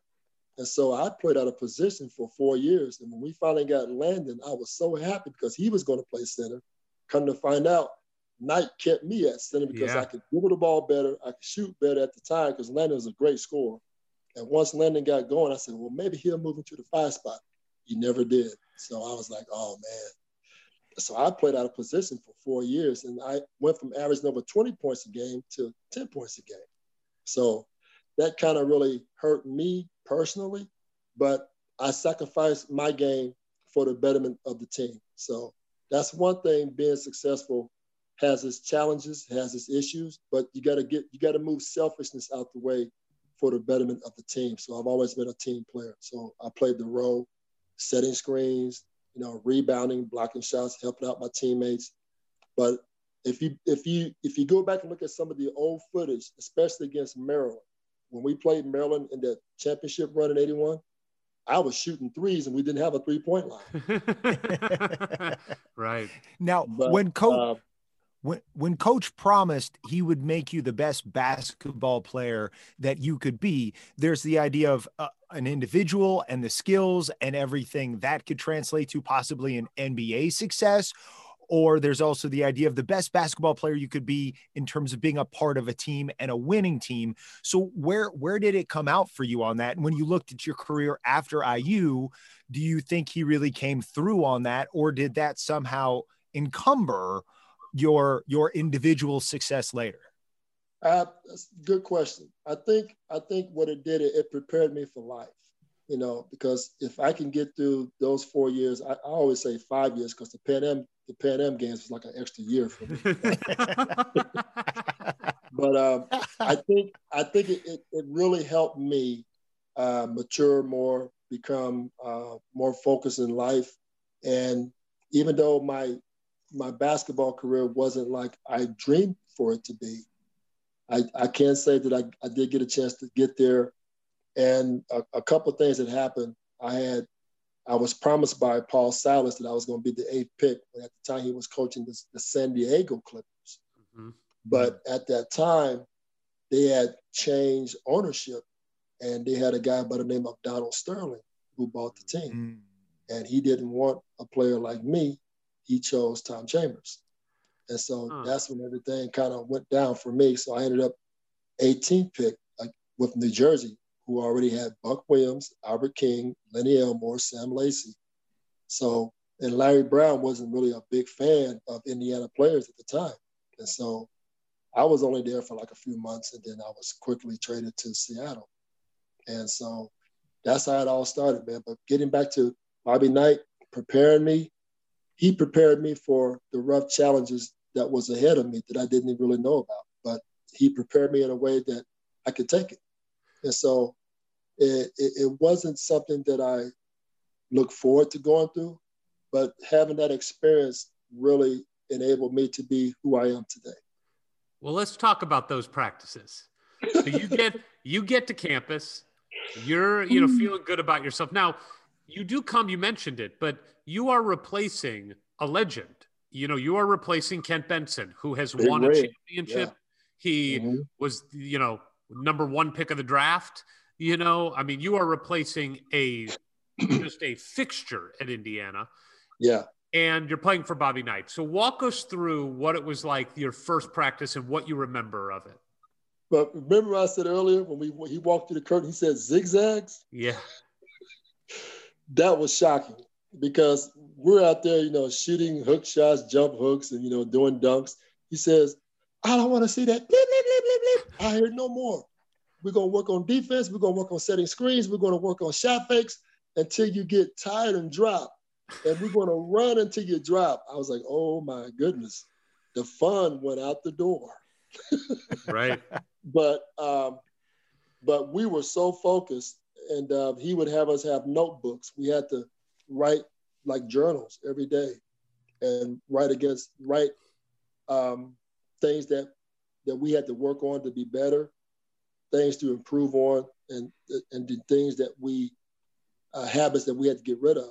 And so when it came time to prepare for for for games, we had to write down as we were watching films. We had to write down the things that the people that we want to be guarding, all the their whole offense, what they do, what their guards do, what the centers and forwards do. We were so prepared that we knew what the team was going to do better than they did. Hmm. And I think that was a part of the success, but it, it wasn't easy. But if you're well prepared, it, it makes things easy. And it, it looked like we were not the greatest athletes. All of us were not, but some of us were. And so, but we were so prepared, it made it seem like we were great athletes. But some of the guys couldn't couldn't jump and boil water at the same time. You know, bubble gum. Did you keep but, the notebooks? No. you were ready to get rid of those as quickly as you could. You don't want to get triggered. Notebook, man, no, man. We, as soon as, as as soon as we left Bloomington to go you know, to uh, Philadelphia, I took the notebook with me. But after the game, when we won against North Carolina, I never seen that book again. Somebody probably took it and made made a memoir out of it. I didn't care. All right. Well, let's talk though about your freshman year because although Coach Knight didn't promise you anything, you started every game that season except for one. You were put in right away and you had success right away and you guys were thrown into the fire from a from a team standpoint. You played number one kentucky your second game of the year. Yeah uh, yeah. just what was it like now playing at this level of basketball?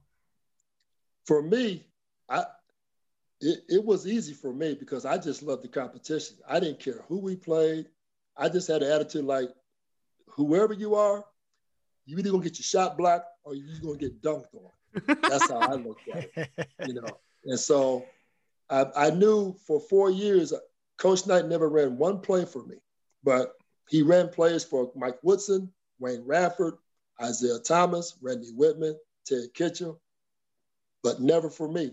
But that's okay because he knew if I was frustrated enough, I was going to go up and get me a putback dunk. Well, I was going to get the ball and steal it and go up and, and dunk the ball some kind of way. I was going to get my points. I, I got them the hard way. but um, looking back at it overall, um, I do believe that, like I said earlier, playing for Bobby Knight was a challenge, but playing for Bobby Knight was beneficial. He taught me the game. And so I, I carried that over into life as a coach, as a trainer, as a disciplinarian, uh, a no nonsense guy. I mean, I've learned how to mellow out and have fun, but when it comes to getting better and perfecting what you have to do, You have to really work hard at it. You have to believe in yourself. You have to focus. You have to come ready to get better and prepare yourself for the outcomes. And so I, I, I carried it over with me. So that's my lesson in life, I guess. so yeah, a good one. And you're getting really great lessons about the up and down nature of of what college basketball is going to be in these four years where you you guys start off really well but then you, are beating uh, number two notre dame number 11 iowa right. but then you lose five of six including at purdue but that was but, tough that yeah, was tough for me you let, probably let had never lost five of six games in your life no. What, what were you going to say about the purdue game let, let me share this with you remember that guy i told you about in the mr basketball era Drake mm-hmm. Morris. Yeah, and so they my fresh the first time we played them up there, they beat us. I wanted that game so bad.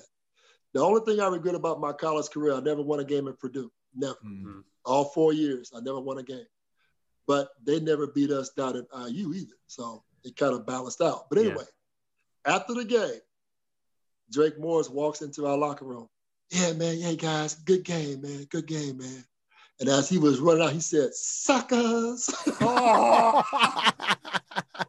Man, you, you, know those cartoons where you see the steam coming out of your hair? Yeah, yeah, yeah, yeah, yeah. That's how I was. I said, man, I, I got to get back at this cat.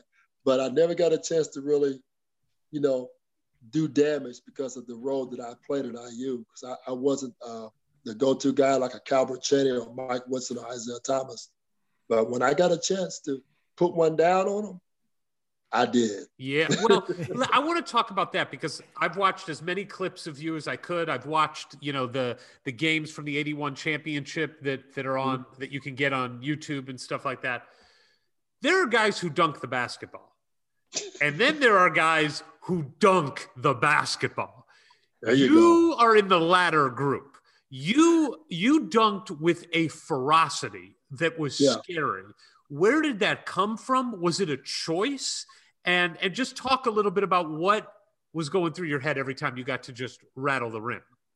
Um, I was taking my frustrations out on the rim because of what night, how Knight was treating me.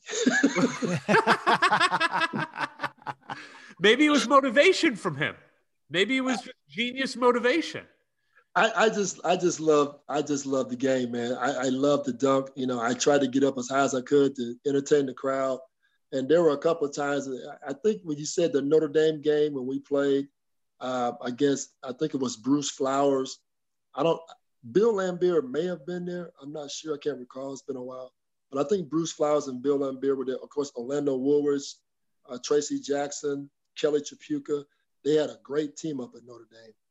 And I think Bill Laimbeer was either there or he had just left. But anyway, I, I got a dunk in the game, and I came down down the court, raising my fist, pumping it up. I even got Glenn Grunwald hype. You know, Glenn Grunwald was he was very laid back, mild mannered. Yeah. And then so the next day in films, Knight kept running that that particular play back. And the more he ran it back, I was so mad, man. He he just kind of like said, Tolbert, I don't want to ever see that crap. But he didn't say crap, he said something else. Yeah. Again. And I was like, wow, this man is taking up my motivation. So it took me a while to kind of measure my level of where I what I could do with Knight and what I couldn't do with Knight. So I think that's where all the frustration came out on the dunks because I figured he can't stop me from dunking the ball like I want to. So that's why I did it the way I did it. By the way, wow. you, have mentioned some amazing players that you got to play uh, against. I, I mm-hmm. Ward and I were having a heated debate about the strength of the Big Ten Conference before oh, before this. I know everybody talks about how great the Big Ten Conference is. Just glancing down the teams you played against, starting with your freshman year, you got Magic Johnson over at Michigan State.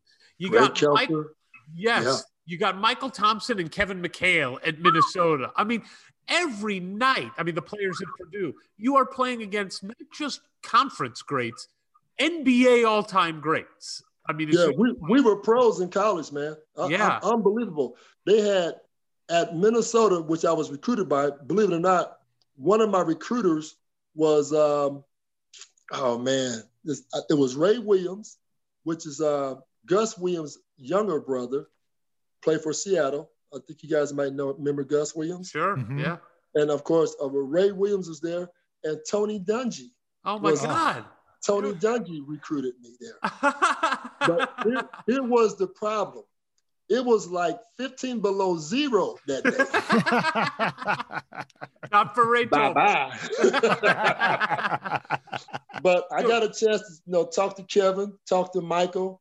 Uh, their coach, um, Jim Dutcher, I think it was. Jim Dutcher was the coach then. Great, great guys, but man, that that gym was so old, Yeah. The and, barn. and it, the barn was terrible. Right. I'm like, man, Edison, the wigwam was better than that. I'm like, no, I can't come here. But to get a chance to play against guys like that, Kevin McHale, Mychal Thompson, Ray Williams, Trent Tucker, um, oh man, um, so many of the guys, and like you said, even even at that time, uh, Wisconsin had some decent players. Wes Matthews, Claude Gregory, Larry Petty. Uh, Iowa was loaded. Iowa had some great guys. Of course, you know, um, Steve Krafcisin, Steve Waite. They had um, a, a guy we call Tree Mike. Uh, what's Mike's last name? You guys look up on your on your computers those names. But one guy that stuck out to me was Ronnie Lester. Ronnie, Okay. when they went to the Final Four in '80 with Purdue, uh, was it Louisville who won it, and uh, UCLA. Man, Iowa beat us so bad one year. I've never been, I never, like Landon Turner said, man, we got spanked. Those guys, Kevin Boyle, they were so tough. I've, I've never played against a, a, a better team in, in the four years that I played, besides Michigan State. Those guys were so tough. And you had you had to be on your A game to beat them. Was it Mike night. Henry? Was it Mike Henry at Iowa? Yes, Tree, Mike Henry. Thank you, Mike Henry. Call him Tree. I always call him Tree. We we're, we're Facebook friends, and so they just lost. Um, Ke- Kenny Arnold just passed away with he had brain Wow. cancer, and so at this age, man, you know a lot of things are happening. A lot of guys are leaving, and it's sad. But you know, like I said, one day we all got to make that trip. But I'm just trying to live the best life I can to help as many people as I can to do the best I can, stay positive, stay motivated, inspire others to do that, do the same thing. But yeah, like you said, You man, do. so You're- many great players. So well, your your energy is infectious and motivates. I mean, Thank like you. I, I want to get out there right now and uh, and Let's go, man. I want to go dunk. I want to go dunk on a six foot rim. Um, so, I, I, I want to I want to be on the sidelines and cheer really hard for you guys. Exactly. So, but like Ward said, there was some up and downs that year, but Yeah. you do win 10 of 11 conference games to then to leap up the standings and finish second in a in a packed Big 10. You finish 12 and 6 in the Big 10 and you get your first taste of NCAA tournament experience where you play Furman and what was what was it like to like I've, I imagine you're a fan of basketball so you're in the tournament your freshman year are you excited are you fun what do you remember about that time Uh, great questions. I think when we played Furman, we had no idea where Furman was, who they were. But after we after we started watching films and stuff, we didn't really. I I, I can honestly say that we didn't really respect Furman, you know, Right. like we should have, and we barely beat them. right But but after that game, I was thinking it's not so bad. But when we played Villanova, right and you know against Rory Sparrow. Rory Sparrow had not scored. They had a guy by the name of I think it was Alex Gilbert, who was a freshman at the time. I was a sophomore. He was an upcoming young star. I don't know what happened to him, but uh, they had Rory Sparrow on that team. All, all I remember is we had to really scratch and scrape. We couldn't we couldn't buy a bucket for whatever reason because I, I just wasn't an East Coast fan. I just didn't like the East Coast, man, for some other reason. I don't know. But anyway, we we were we were playing Villanova, and Rory Sparrow, who didn't score a point, took a last second shot and beat us. oh I was so disappointed. yeah I'm thinking, how we let this dude hit us with a last second shot? He never scored the whole game, but he became a hero. and I and I, I ribbed him once we got to New York and started practicing together. I ribbed him good. Yeah. but uh, yeah, but that that was a good experience. You know, as far as I, I was disappointed because I want to go further, of course. You know, Sure. because I, I want to get where where Michigan State was and you know all that. But um, we, we had great chances and great opportunities, but it took us the following year. I guess you could say was it 79, 80? That was 80. well, And now we're in, yeah, your sophomore year is 78, 79, Right. which, Yeah. which start, which by the way, your career is really an incredible novel because the, the building blocks of success are, you can see them when you look back at it. First year, Yeah. some success, but you know, don't take Furman that seriously, lose in the second round. But then Yeah, year I- two, Yeah. you let's start with year two where you go to Alaska at the beginning of the year. All right, but this is important, right? Because there's some life lessons here. There's some good life lessons. So you go to Alaska, you drop two games. Coach Knight can tell something ain't going right, and then all hell breaks loose. What do you mm-hmm. remember from the Alaska trip? And I'll look, I'll just say it. There was a lot of guys smoking some wacky tobacco on the Alaska trip, and Coach Knight finds out about it and suspends a bunch of people and kicks some people off. What was going Yeah. through Ray Tolbert's life during that time? I'm thinking, why are these guys doing this? And I didn't see it, but I was part of that guilt by association. But um, just the guys, you guys know who it was who got uh, suspended, the Right. guys who got put on definite probation, the guys who got kicked off the team. Those guys were doing more than just smoking the wacky tobacco. They were selling the wacky tobacco Oh, and okay. other substances. Okay. So Fair enough. but uh, that's why I, I believe that we lost all those games. I think Right. I think was it was it the Alaskan shootout, Mm-hmm. and Yeah. uh, you guys have it on computer. I don't know who we played. If you look Pep- it up, Pep- you can find it on Pepperdine and Texas A and M. yeah, Texas A&M, and who was the other one? Pepperdine. Pepperdine. Yes, Pepperdine had a guy by the name of uh, Lorenzo Romar. Oh wow. Yeah, big who coach. and I were, Big good friends because we actually got a chance to. I met him up in Seattle. You know, he was coaching up there at Washington, Yeah. and uh, we, we- of course, we played together in athletes in action. So we got a chance to minister to each other and stuff like that. So that's another long story. But anyway, um, Pepperdine and Texas A&M, they had a guy by the name of, if I'm not mistaken, was it Rudy Williams? You- You guys look at that list on there. Was it sure. Rudy Williams? Let me look. And it they had up. another guy on that team that was pretty good. I think we beat Texas A&M. I think. Uh, not not in Alaska. Okay, we lost. Yeah, Yeah, we lost. both Yeah. of those. Did we win any games in Alaska? One. You Oh, beat you- Penn you- State, right? Yeah, You the, in the Penn State. the third Okay. game. We beat Penn State for like a consolation game. Yeah. Mhm. But that wasn't really our. I mean, that was a nightmare. Okay. Yeah, Pepperdine beat Rudy us. Woods. Rudy Woods. I knew it was Rudy something.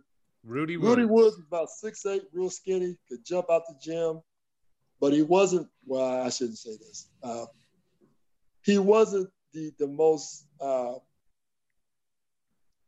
he his IQ wasn't that great at the time. He could be changed now because I was like, man, he, he went for every shot fake. I'm like, what's wrong with this cat? But anyway, so but yeah, they beat us, and uh, I I ended up on the all tournament team that year, I believe, and I I didn't want no part of that because if we couldn't win the first game and lose the second game, and then barely win the third game, yeah, man, like you said, all hell broke loose because after that, when we got back.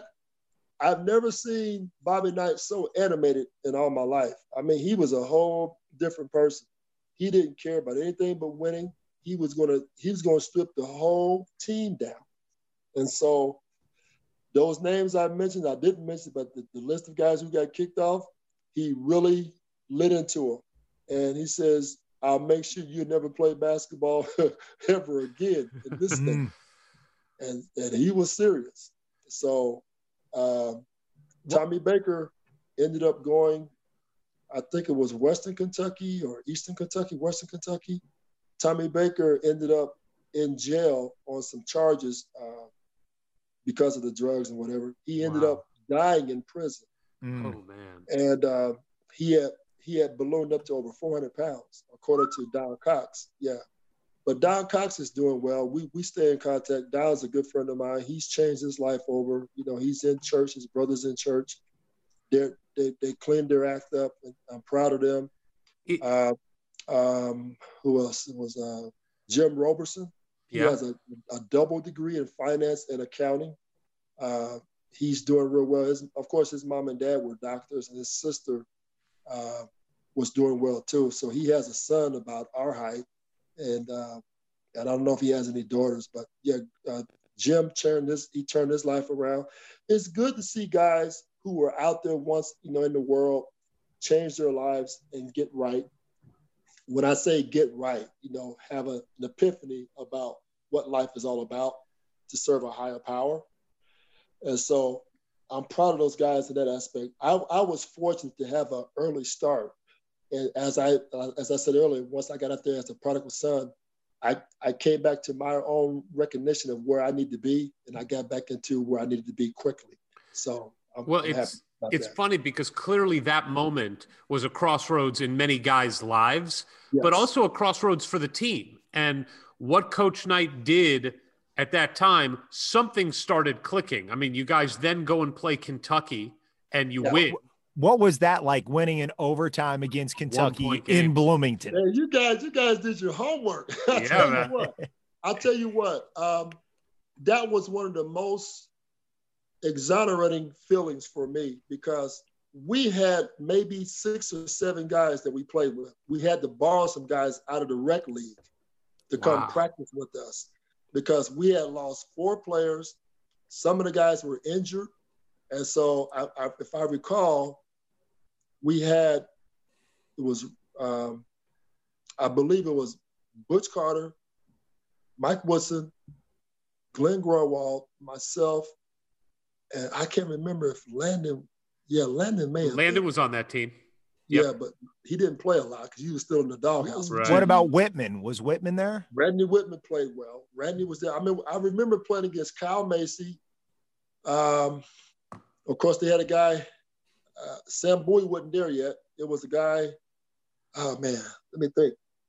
Um, I'm a Peru, Indiana guy, so the Kyle Macy thing kind yeah, of kills Kyle me. Macy. Kyle Macy was, of course, he was Mr. Basketball. What 70, 76. 74?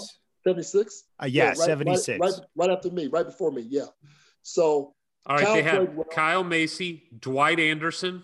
Dwight Anderson, you, you heard what happened to him, right? No. Well, you know, he had transferred.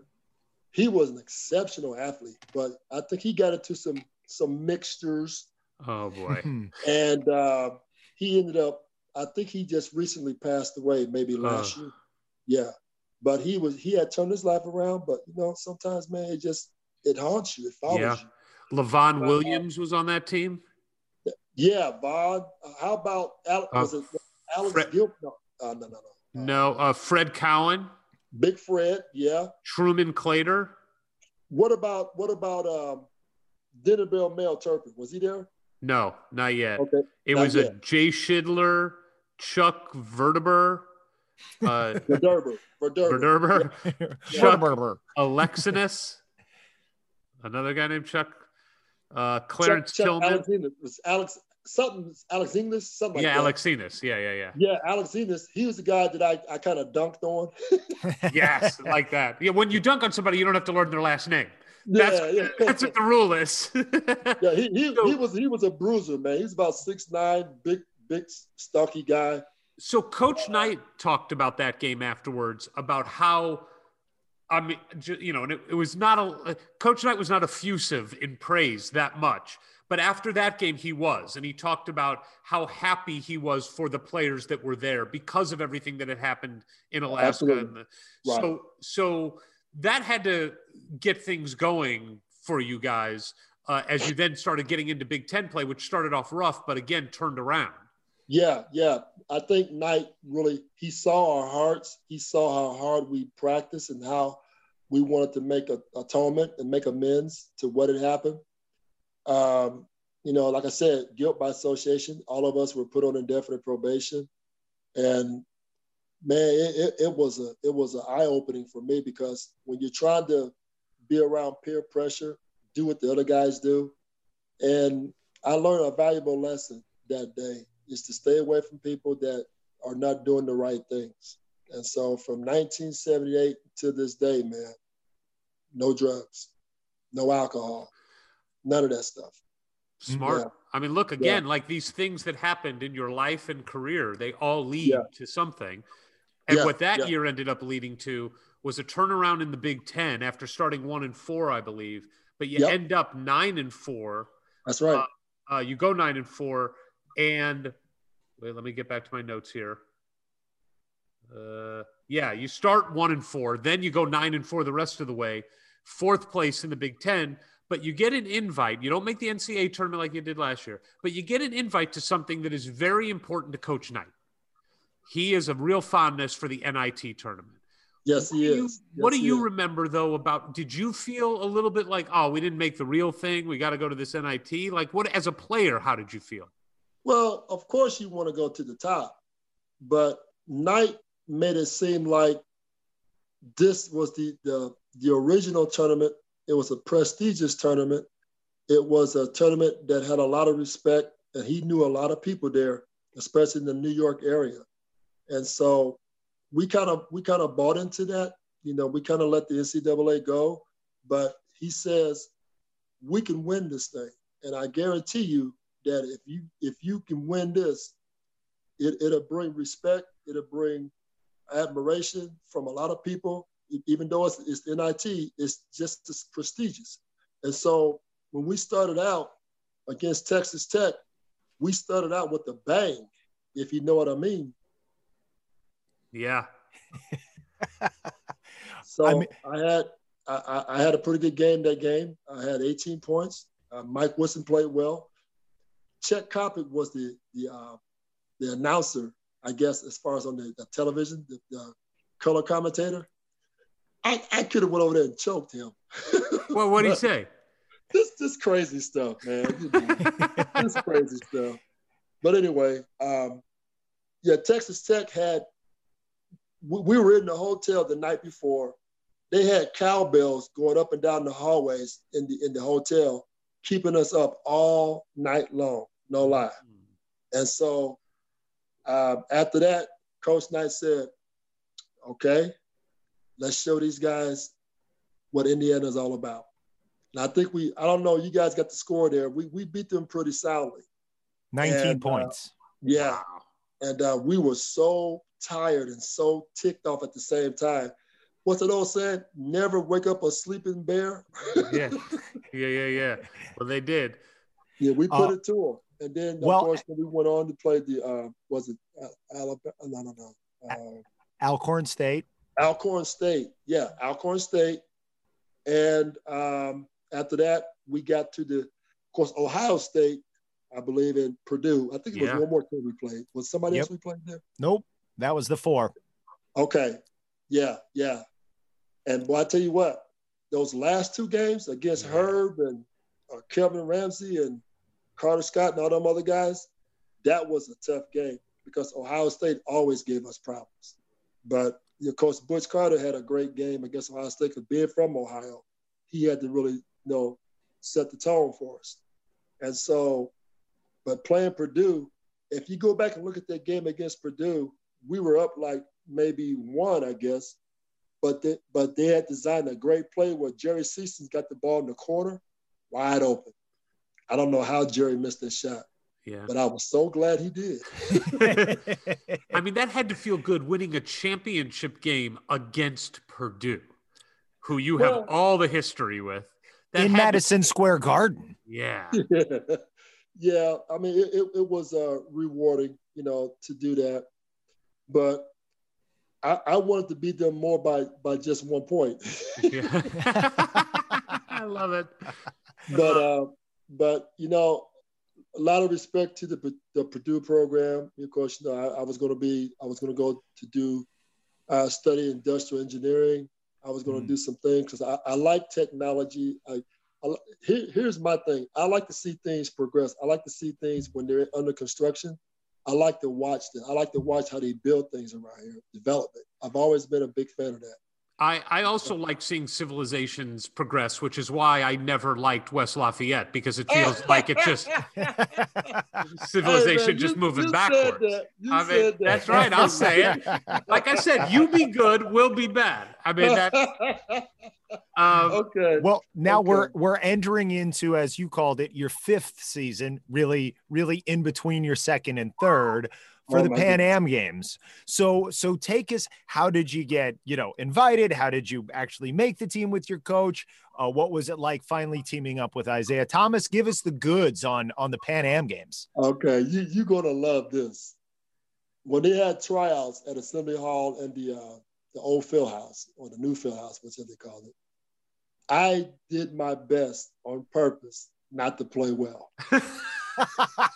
I did not want to spend the summer with Bobby Knight. And uh, you know, Ralph Sampson was there. We had, of course, um, Kyle Macy, some other guys, Mike Woodson. We had John Duren from uh, was it Georgetown, Kevin McHale, um, Michael Korn, some great guys, man. All these guys were great. But I did not want to go because I knew what we were in for.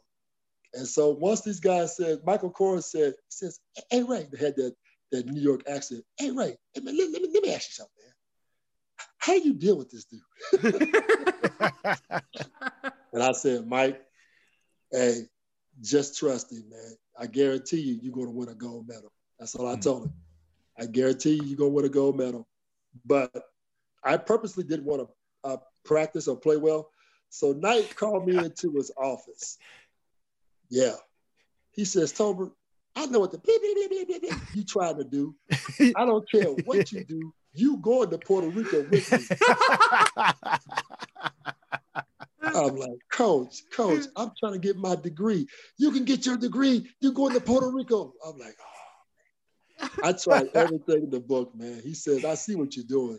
So from that point on, I kind of stepped it up and, you know, oh, and but I, the, the only disappointing thing for me was that I didn't get a chance to play a whole lot because Mike Woodson, Michael uh, Michael Korn, uh, the kid from LaSalle, he passed away. Michael Brooks. Michael Brooks was playing great. Kyle Macy, that's when the, the, the guy from I think it was uh, what team was that? That that hit that, that cheap shot at Kyle Macy. Yeah, it- jaw. it was um, wasn't it Cuba? yeah, I thought it was Cuba. it was Cuba. Yeah, yeah. because Wood, Mike Woodson, uh, w- when we talked to him, he told us about he told us about how scary it was and how Coach Knight after that was like, "We're leaving." Yeah. Did, did he tell you about how he how he hit the, the cop from Puerto Rico? Without- Tell us No, that. We haven't gotten into that. I mean, we all know the story because we've read it, but tell us, tell us. Look, you're smiling. tell us Mike what your tell you recollection. that part. No, you Man, tell us that was- part. It, it was like a third, what's with a third world country over there. Yeah. Man. I mean, you had to watch your pockets. You had to watch where you went. You couldn't. I mean, we were big guys and we stood out like you know sore thumbs, but people were coming up to us. Hey, um, hey, hey, Americana, you have money? Uh-huh. Man, we, we don't have no money. Go talk to Coach Knight. You know, We don't have no money. But the conditions were very poor, man. The conditions were very poor. The, the gymnasium was hot, no air conditioning, and people were screaming and throwing stuff on the court. I'm like, oh my goodness. But uh, and of course everybody was against us because they knew what we we came there for. And so uh, was it uh, yeah, Cuba and some other teams were, were, were pretty decent, but they they they cheated so bad against us, man. And Knight was like, we we out of here. We're getting out of here. And so I guess the word got around to the, the Pan Am uh, officials, and they said, no, we'll take care of this situation. Don't worry about it. And so we were we were practicing. Fred Taylor was our assistant coach. Mike Krzyzewski was assistant coach. Um, I think it was I can't remember the, the trainer's name. His last name was Taylor. Bob Moore. Moore, yes, Bob Moore. We, we used to say we used to say more money, more money. and so uh man, it's been a while. But yeah. So we actually got a chance to practice in this this I can't remember where it was, but it was a, a an old school gymnasium somewhere. And this Puerto Rican cop came out of nowhere.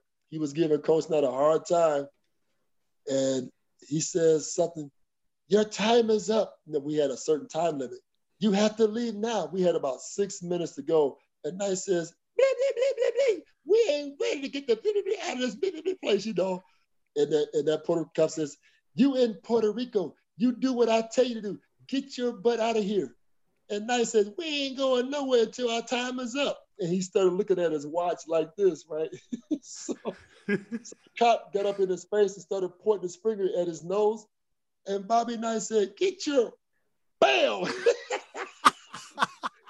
he hauled off and smacked that dude so hard, man. He says, You are under arrest. You in Puerto Rico. You are under arrest. And I never seen Coach Knight get so scared in my life. I was like, oh boy. and so, and so, of course, Michael Corn was the, the cloud of the team. He says, Well, coach, I guess it's up to us now. and so he, he told Fred, to, he said, he says, Fred, take over the team. Don't let that happen to my boys. And uh, we all got back on the bus and we saw Knight in the, in the, in the squad car in handcuffs, driving off slowly. you know? I guess practice gonna be fun tomorrow.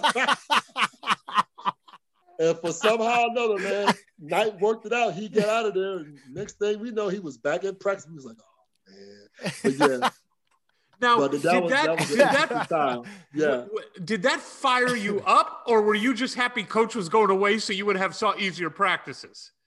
Can I say both? Yeah, you can. No, Woody, Yeah, we no, we we were of course we were concerned about coach, but we wasn't really expecting him to come back so soon. We Yeah. thought he had to go through the, the parliamentary procedures there and all that stuff. But uh Knight Knight Knight is something else, man. He got he got people who work for him. Okay. yeah, he yeah, might yeah. not be a mafioso, but he's close. It's funny. Uh, uh, Woody told us that, and what ended up happening is, coach was like, "We're going to leave. It's too dangerous." yeah. And Woody was like, and coach said, "Go talk to the players." Right. And and so Woody went to the players, and the way Woody tells it is that he came back and he said, "Listen, coach wants us to leave. It's too, it's too." And this was right before the gold medal game. And he said, Kevin McHale stood up and said, Are you kidding? I didn't bust my ass playing for this crazy person all summer to not play for the gold medal. We're playing for the gold medal. Is that how you remember it? Exactly right. he said, I ain't going nowhere until we get that gold medal, man. We ain't leaving this place. I said in the back of my mind, I don't care if we leave or stay. it was that bad over there, man. It was rough. All right. But- Well, well, when it was all said and done, you did get that gold medal, and and did that mean something to you? Did did that have significance? Okay, if you remember, do you remember when we won it and we lifted Coach Knight up on our shoulders? No. Yes. I Yeah, don't I've remember seen- that. I've seen the picture. And He started taking his finger. Well, he took the other finger and started waving the. he started waving the bird. Did you? did you Yes. ever see that? no, that. He, he he stuck his tongue out like,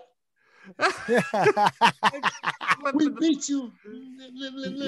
And I said, I said, Coach, chill, man, chill.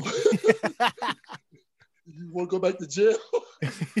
You're just head making straight, me like head more. straight for the airport. Yeah. You're- well, you're- actually, after this, after the award ceremony, after we stood up on the podium, that was a great feeling. I, I see what the uh, Olympics were all about now. Once you get up there, man, it's, it's such a pride that comes over you representing your country. And what we had to go through to, to obtain that through all the adversities and all the cheap shots and all the, the bad conditions that we had to go through, I think that built our camaraderie, even though we all played on different colleges and stuff like that, we never forgot that and we never lost touch with that. And so that's something that will always be with us for the rest of our lives. And so, but but for Coach Knight, it was a great accomplishment for all of us, you know, with him, Mike Krzyzewski, Bob Moore, uh, Fred Taylor, and all the guys.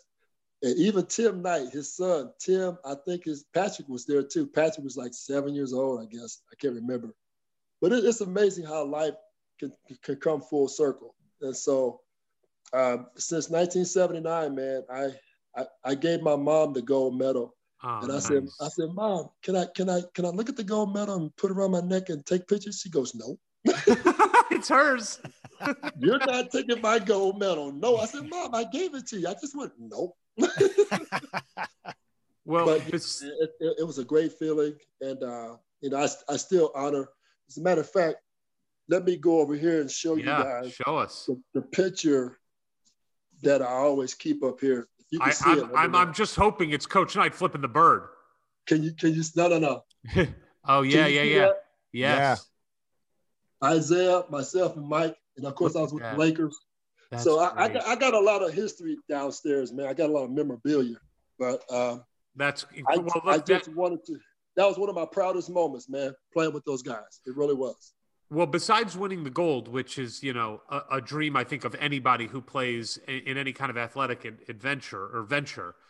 You also got to meet and play with Isiah Thomas for the first time in those Yeah. practices in the game, and of course that would then lead to a couple great years of playing with him at, at IU.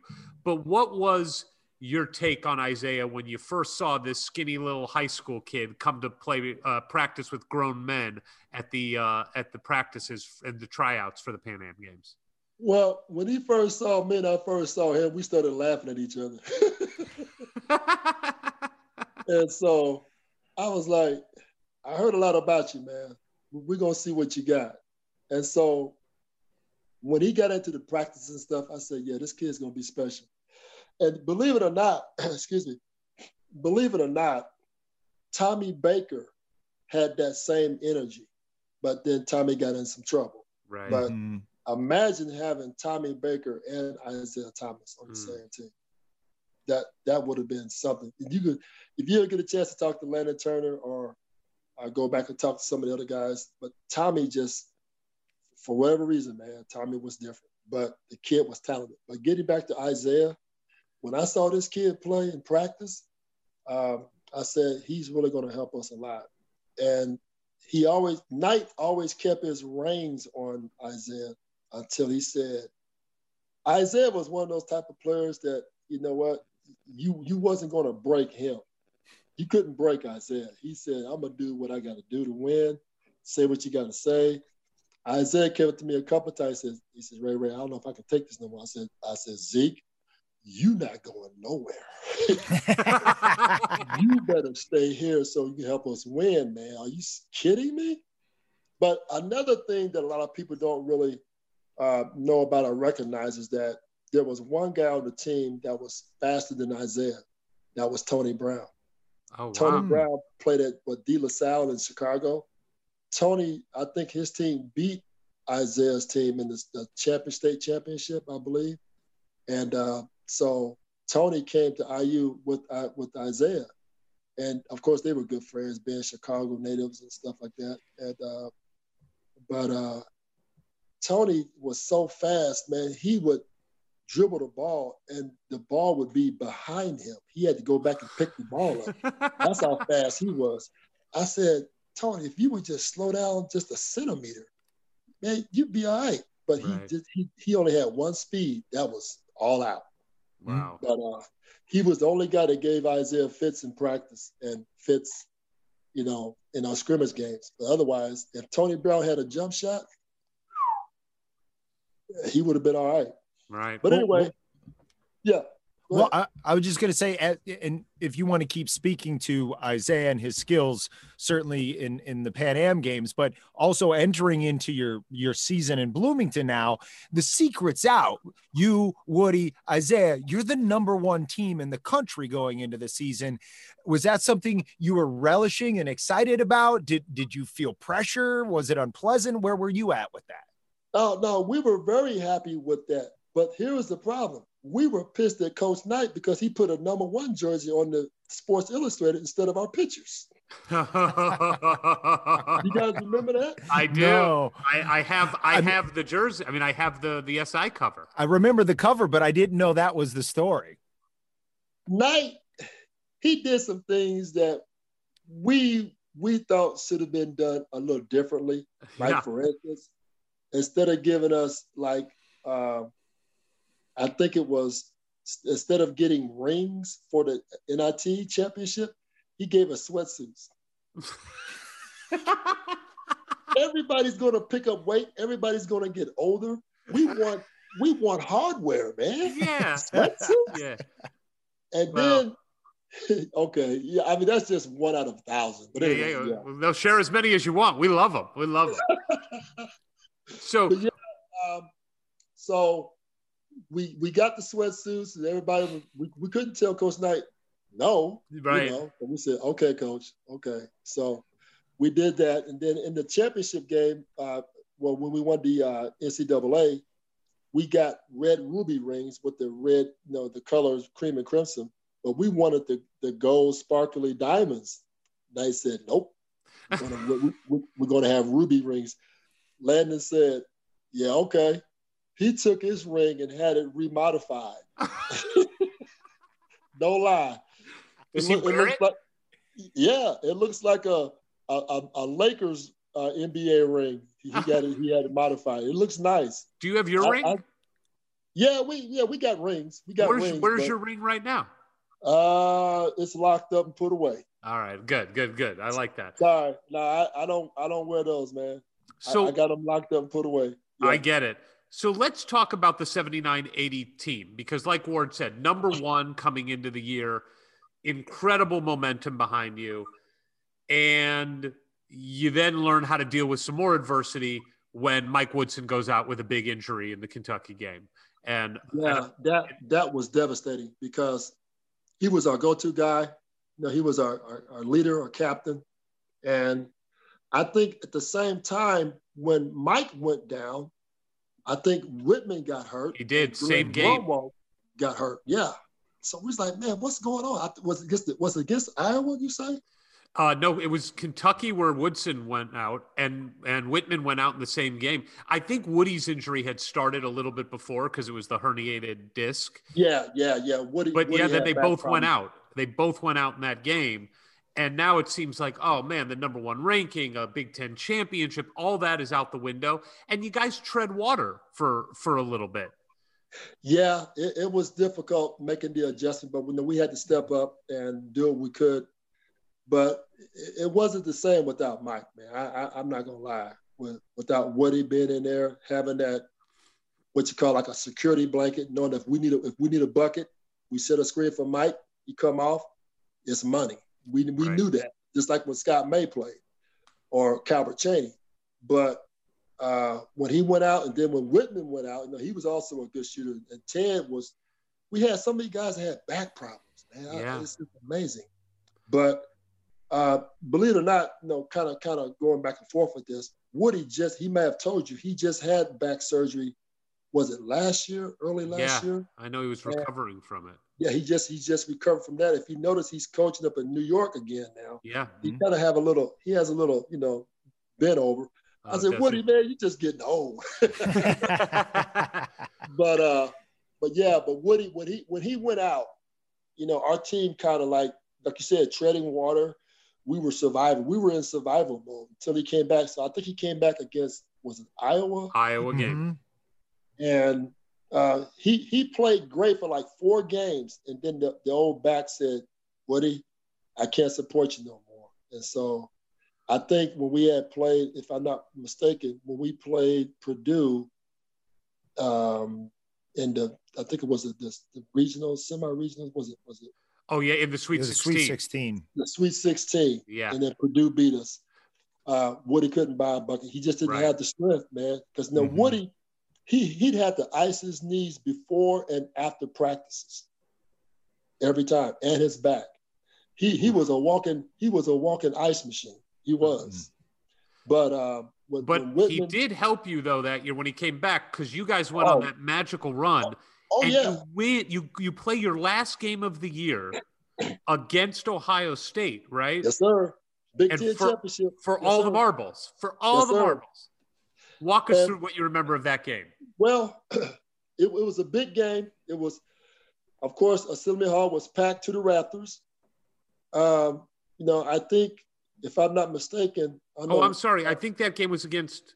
No, no, I, you're right. I'm sorry. It Ohio was, State. it was Yeah. Ohio State senior. night, Ohio yeah. State. Yep. Yeah, Herb, Kelvin Yep. Ransey, Clark Kellogg, I believe. Yeah, Clark was there.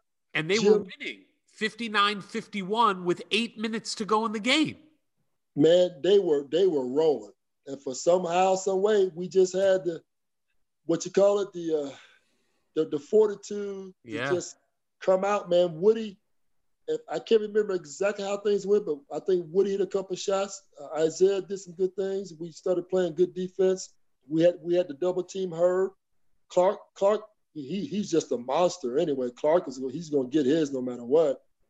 An exceptional athlete. If Clark if Clark Kellogg didn't have degenerative knees, he would have been uh, probably one of the top 50 in NBA history. That's how wow. good Clark was. And uh, Clark would have been all star easily, man. Seriously. But uh, great kid, great guy, you know, great Christian brother. But uh, getting back to the Ohio State game, man, you know, it was a lot of pressure. And we just said, well, we knew going in that they were favored. We knew that. But if we could just pull out a miracle, or just get close to them, and once we started seeing the, the score get closer, we started believing in ourselves, and some good things happened, man. I think I hit a couple of shots, if I'm not if I'm not mistaken. And they didn't they didn't think I was going to score. They left me open. Mm. I'm like, man, I'm going to take this shot. and so, you know, we got back in it. We got close, and then we won it. And then um, I think Kelvin Ransey had a last second shot. I can't remember. I don't know all of it. I got to go back and look at the film. But uh, when we won that game, everybody stormed the court. We were exuberant. I had the basketball in my hands. I, had, I held it up. And Landon and I, you know, of course, Mike was excited. All the guys were excited. Steve Risley came in and did well. And so uh, it, it, brings back a lot of memories, man. You guys got me going down memory lane. But uh, was was coach was coach happy because that was his alma mater, oh. and you know how much the Big Ten yeah. means to him. He loves beating his alma mater, Ohio yeah. State. You kidding me? Yeah, I, I I very seldom see Bobby Knight's teeth like this, but uh, he was happy that game, and we felt very proud and very honored to win the Big Ten championship, or at least have a tie for it. And uh, or co Big Ten champions or Big Ten champions. I can't I can't remember if we won it outright. no, you won it outright that mm-hmm. year. Yeah, you yeah, won that, it outright. I think that was the year that Ohio State and I had the and we had the same same record as far as in the Big Ten standings. Yep. Whoever won that game took all the marbles. So that's what made it so important for us to win that, especially for Mike and those guys. Uh, to to come back from adversity like we did to win that made it all that much special. Yeah, absolutely. Well, and then the season it it ends horrifically with a loss to Purdue, the way no season should ever end. But with all the adversity you'd fought through this season, even though you're losing Woody, did you feel like even that loss at the end of the season, it, it just seems because you can look back at it now years later and you know where it's leading to. Did you yeah. need every bump in the road to prepare for for the success that was coming the next season? Oh yeah, man. You know, you have to learn how to um, handle adversity. And, you know, it, what's the old saying? If you get knocked down, don't stay down. You got to get back up. And so right. we had to pull ourselves up by the bootstraps, you know, per se, and just say, look, man, this is it. This is what it is. We just got to make the best of it. And we had that mentality. You know, we've always, a great athlete will not quit. You know, only only quitters quit. Losers quit. We were not losers. We were not going to give up like that. So, through pain, through injuries, through adversities, through whatever, you ha- you have to persevere. You have to believe and trust, and that's what we did. And so, um, I, I look at Mike and what he's went through all his career, and he made it through. Uh, Wittman, Landon, and especially Landon, man, he's a walking testimony, man. Yes, he is. Uh, rolling testimony, however you want to say it. Landon, um, he really inspires me. I mean, there were times where I felt like, you know, things were not going to work out for me as far as after my career. Landon said, he, he says, dog, look, look at me, dog. What you talking about, man? I said, Landon, I apologize. You're right. I have nothing to be uh, sad about. I'm blessed. And so he really inspires me every time we talk. And you talk about a comedian, Landon Turner will have you in stitches. we got to get Landon on the show. I'm, after we're done with this, I'm going to talk to you about helping us get Landon on the show. We've been trying for that. Good luck. well, I'm gonna. I'm not gonna give up. I'm not gonna give up. I'm gonna I- persevere. I, I will I will give you his information. Um, I think I still yeah. I will give you his information because Landon is a stickler. I said, Landon, talk to these guys. You're gonna love it. He'll he'll call you. okay, yeah. good. So Yeah. now let's go to the senior year. Oh, Your boy. career, you've got an NCAA tournament appearance your freshman year, an NIT championship your sophomore year, a Mm-hmm. Big Ten championship your junior year. There is only one thing left to do for your career to be complete. Win it all. win it all. Yeah. And it's also been five years since Indiana's last national championship. And, Mm-hmm. you know, uh, you guys are loaded, although you do lose. People forget this too. You lost Woody, you also lost Butch Carter. And those are huge losses. I mean, like, Yeah. Those are star players that you lost.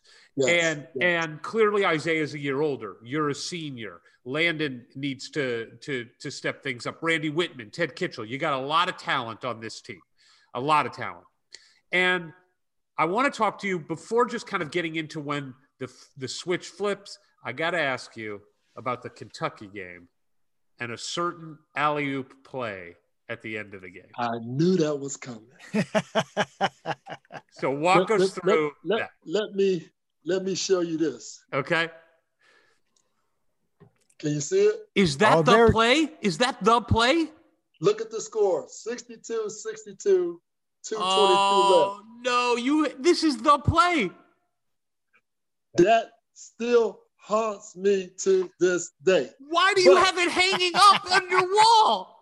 Well, because I was up so high. I was actually coming down at that point, but this is this is a true story. Game was tied, 222 left. I had one of the worst games that I can recall. I couldn't buy a bucket, but I said, I'm gonna take this alley. It was perfectly timed. Isiah threw it perfectly. But remember, we couldn't hang on the rim back then. Ah, and the rims were not collapsing yeah. right?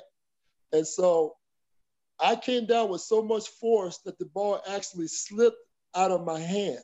These hands, yes, these hands. And I hit the, the the other side of the rim, and the ball bounced up so high. And I was like, "Oh man, I cannot believe I missed that."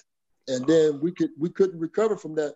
And Zeke Isiah said, "Ray Ray, how did you miss that dunk?" I said, Zeke, man, I'm sorry. I, I, I felt so bad. And Coach Knight cussed me out all the way to the locker room. Oof. He did. And I felt I felt like I just wanted to go hide, man. I, I didn't eat for a while. I didn't Wow. I didn't talk to anybody. I just stayed in my room. People was calling me, knocking on my door. I didn't answer it. I just said, if I can make up, if I can make up of what happened against Kentucky, and true story, as we got through the tournament and stuff, you know, uh, we found out that Alabama Birmingham beat Kentucky, upset them. As we, you know, then I think it was uh, DePaul got upset by St. Joe's, and so we had to play Alabama Birmingham. So I had to let my homeboys know because our family is from Alabama originally.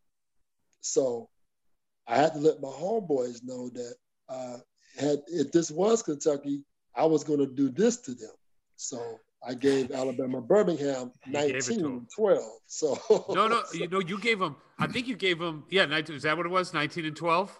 19 and 12, but- I believe. Yeah, it could have yeah. been 19 10, 19 9. I don't know, but I know I gave him a lot of points. Yeah. You But gave. I By the way, you gave Maryland twenty six, eight, and four.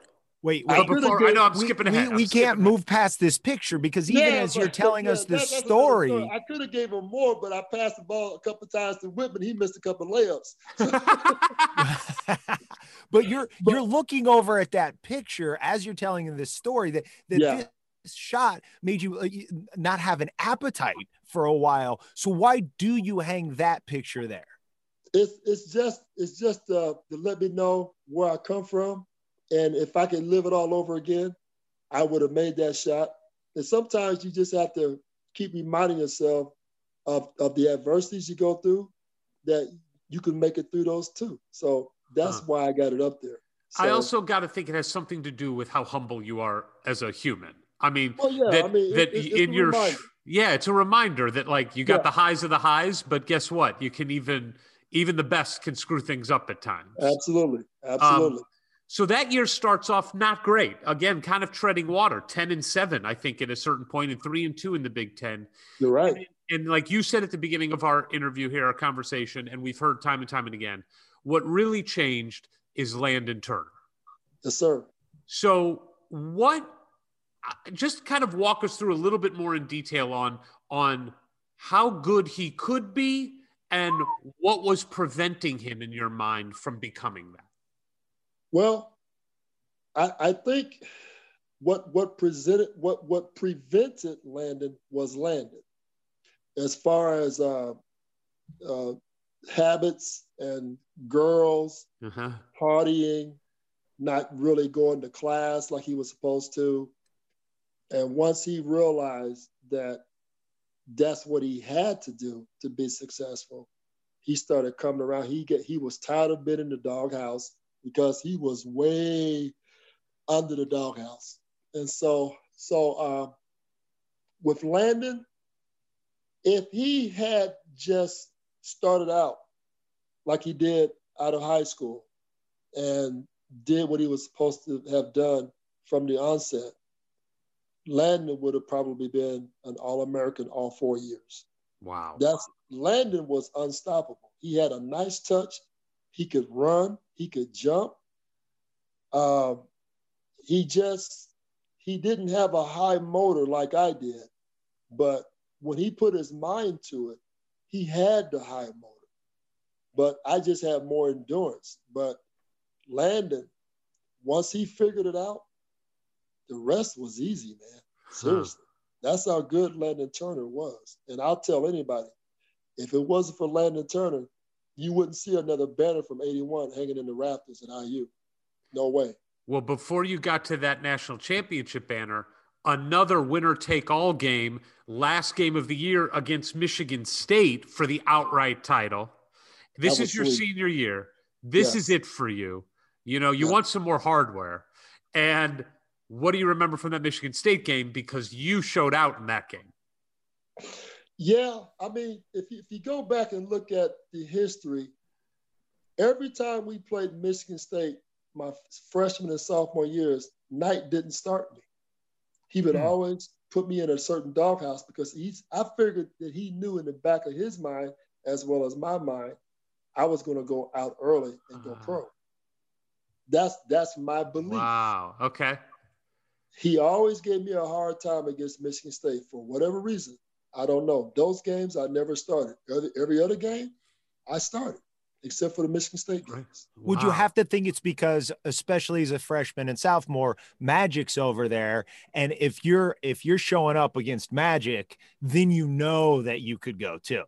Absolutely. Wow. And so that's why there are certain times I think about it. I'm saying, why did he do that to me? Because I promise you guys, ask anybody on my team, I worked hard. I never, I was never lazy. I never dogged it out. I worked hard in practice. I worked hard in the games. I, I never took a day off. And for whatever reason, he just berated me against the Michigan State times we played against Michigan State. Hmm. Yeah. All right. So then walk us through that game, your senior game, going for the Big Ten title. Yeah. I, I, I, I say this a lot. I, I, I had to prove to Michigan State fans that I could play. And I wanted to beat Jay Vincent because Jay Vincent was a Big Ten uh, candidate.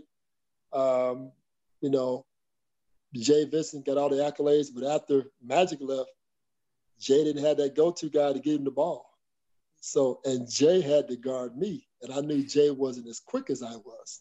Mm. So I said, if Jay Vincent guards me, I'm gonna get 20 or more. They put Jay Vincent on me, and I think I gave him 24. I'm not Wow. sure. And I'm like, okay, here we go. And Landon was like, ugh, dog. well, you did. And by the way, not only do you put it on him, not only do you win the Big Ten championship, but you solidify yourself as Big Ten Player of the Year. Yes. Ray, what does that mean? I know it's about the team first, but my God, you're a senior and you win the best player, the most valuable player in a stacked conference. Show us, tell us what that means to you. All right. It's kind of dirty, but here it is. Oh, yes, wow. that is beautiful. Oh, look at that. Oh, I love so, it.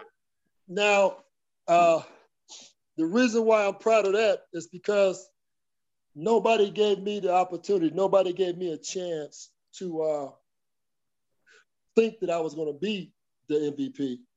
And in the back of my mind, I didn't think I was going to get it because you got Jay Vincent, you got Herb Williams.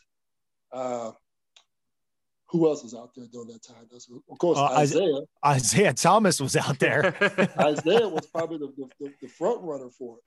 But Knight went to he went to work, man. He he started pitching my name and says, without Ray Tolbert, we wouldn't win. I was very humbled to hear that and surprised at the same time. Yeah, I'm sure know? because of the past you had with Coach, that had to that had to shock you in some way. Yes, almost like you know being revived on an operating table. but uh, yeah, I, I, was very surprised and, and very humbled and um, very glad at the same time because, like I said earlier, here I am, second team All Big Ten, second team All American, but most valuable player in the Big Ten. Go yeah. figure. Yeah. So I, I think what really, what I really wanted to do, I think this is probably the thing that really hampered my being an All American first team was the last two games against North Carolina and, of course, LSU. I didn't have great games, but the three games before that, I was rocking and rolling. You oh, know? you tore it up. I mean, yeah. you really did. 20, 26 and 8 and 4 against Maryland. Like you said, the big game against Alabama, St. Joseph's 14 and 5. And right. I want to say this, I didn't realize this, and Ward, I don't think we've talked about this. That game against St. Joseph's, Indiana set an NCAA record for field goal percentage in a game. Do you know what your team shot that day? I want to say 74. Close, 69%. Okay, that's 68 yeah. as a team. If Indiana yeah, shoots yeah. 45% from the field today, we're all going hallelujah. You guys shot 68.6, almost 69% from the field. Uh, well, it's incredible. Here's, here's the problem with that. Here's the problem. St. Joe's had a cocky coach. In my opinion, now, he was arrogant to me. Mm. And uh, they beat DePaul and they thought we were. I guess they thought we were just hoodlums like DePaul were, but we were not. And so they went into a stall game. Oh. When you, mm-hmm. you, go back and watch the game, they started stalling. And so Knight said, extend the defense. So we extend the defense, got a couple steals, and we got a couple rim wreckers, and yeah, the rest was history.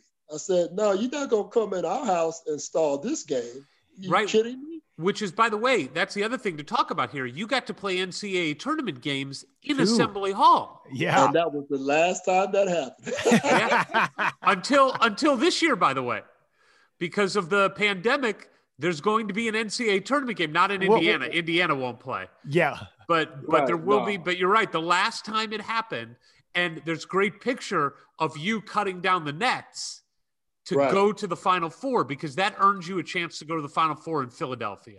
Well, well, check this out. If you know, traditionally after the last home game at IU, the seniors will have their, their speech sure. and you know do what they have to do.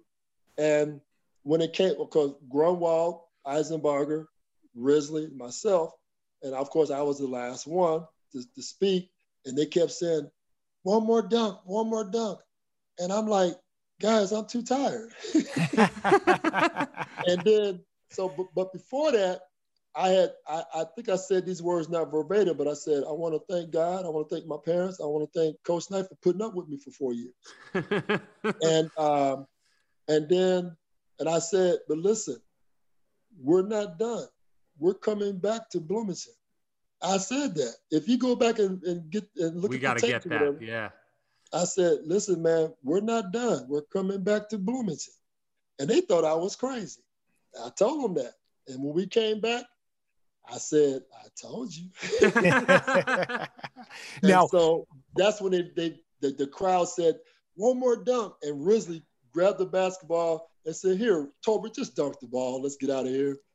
I said, All right, man. So I gave him a I gave him a foul line dunk, and that was it, man. I That was tired. awesome. That is awesome.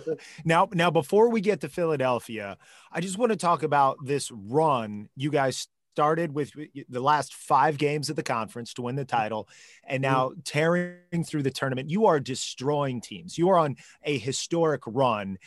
Everything's clicking now. Obviously, Landon is a big part of that. But can you just talk about how that felt? Like as you guys were going to Philadelphia, knowing the way you guys have figured out what you are. What what was it, and how did it feel compared to all the other teams you played on in the past? Well, um, I, I think by starting out with Maryland, Maryland ended up having seven guys go pro that year. Wow. Yeah, I, I- you know Buck Williams, Albert King, Ernest Pittman, Ernest, uh, Ernest Graham, um, some, was Pittman, it was Pittman, Manning. They had about seven guys that went pro that year. wow. Uh, the following game, of course, we played.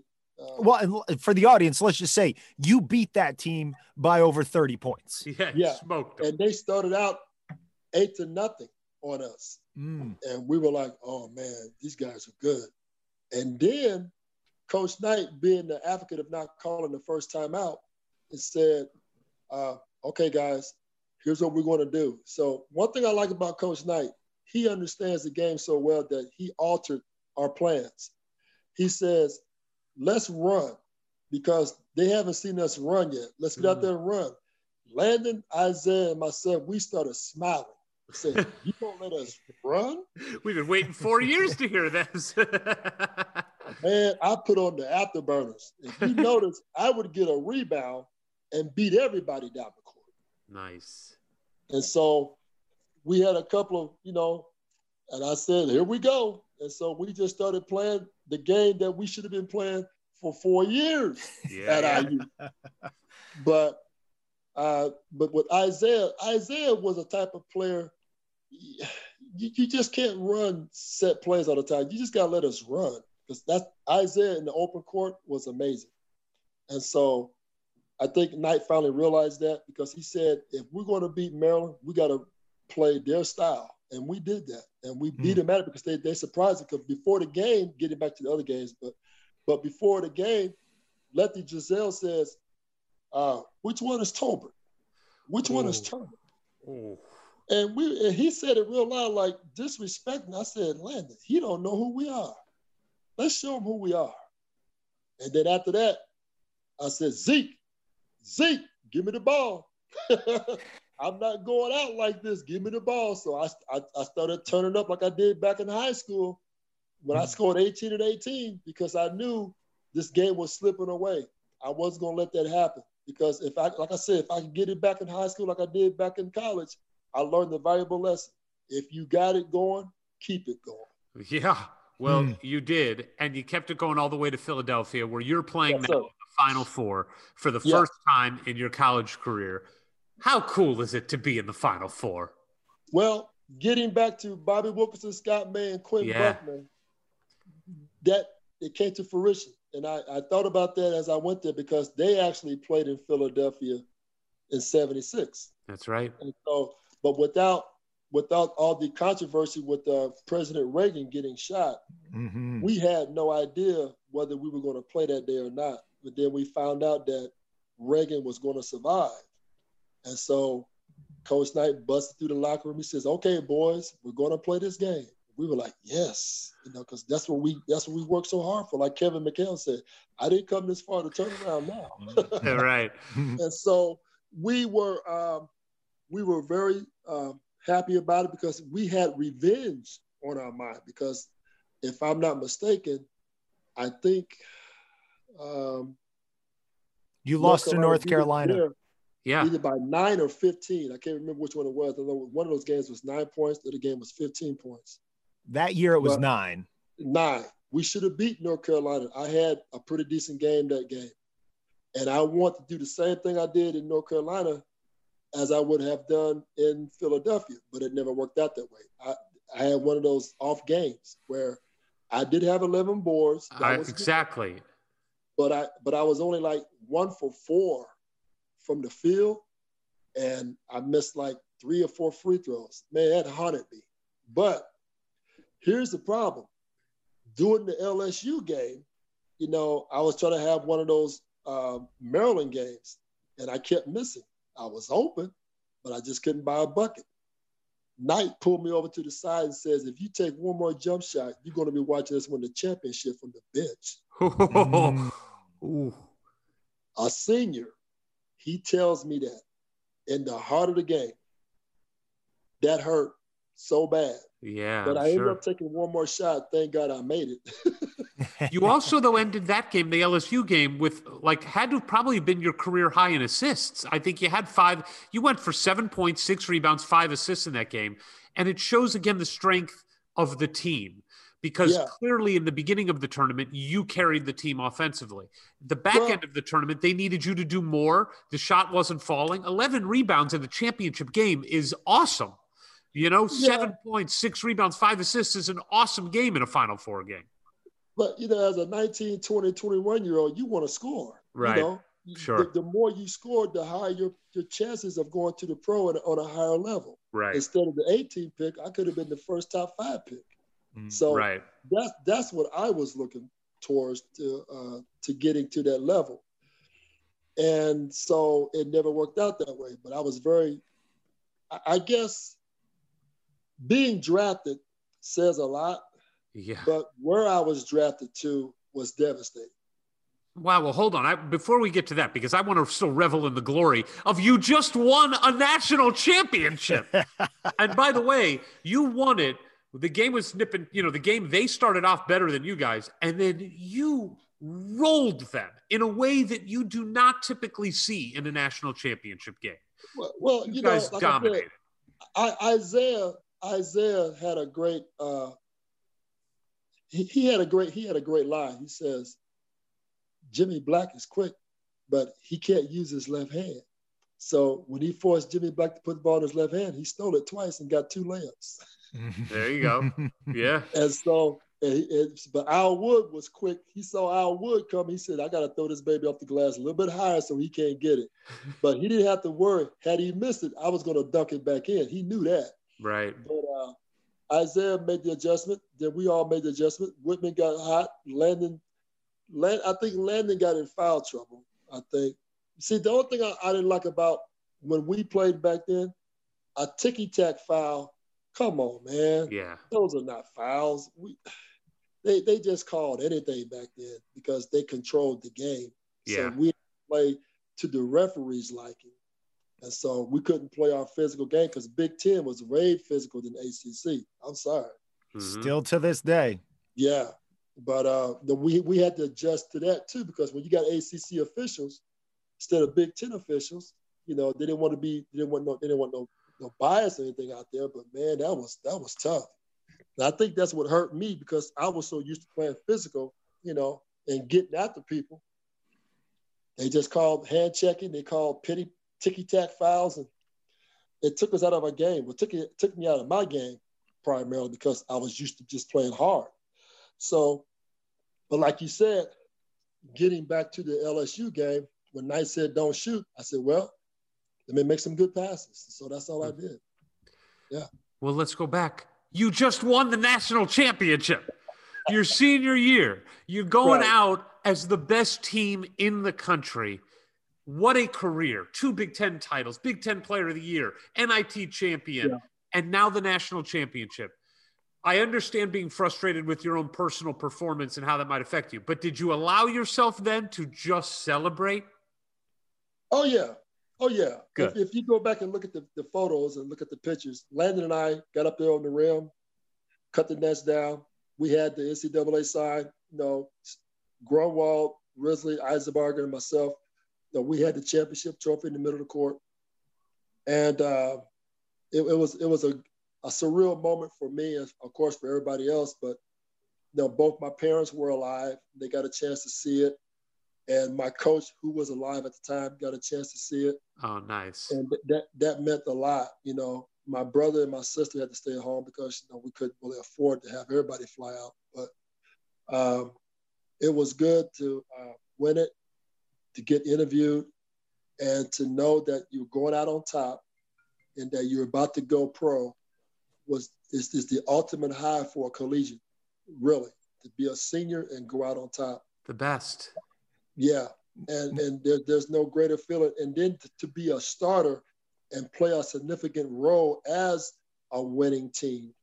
And I just wanted to make the all tournament team, but I didn't. But that's okay. By the I got- way, I got the hardware. Yeah. look, my hoodie is representing 1981 championship here. I just got Okay. this a couple weeks ago, so I'm very happy about this hoodie that I'm wearing. I, I sent the, I sent the same I sent the same one to my father as a Christmas present because he could remember that I was three at the time. So I said, Dad, you can have this one. But as great as the celebration was on the court, how great was it going back to Bloomington as a national champion? man, y- you can't begin to imagine how awesome it was from the airport, thousands of people, you know, at the hangar, watching us celebrating. You know, we're pump fist pumping and everything, and uh, we get back on the bus from Indianapolis all the way to Bloomington.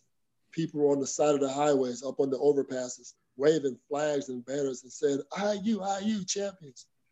And man, it was great. Uh, and then when we got back to Assembly Hall, there was no room in there.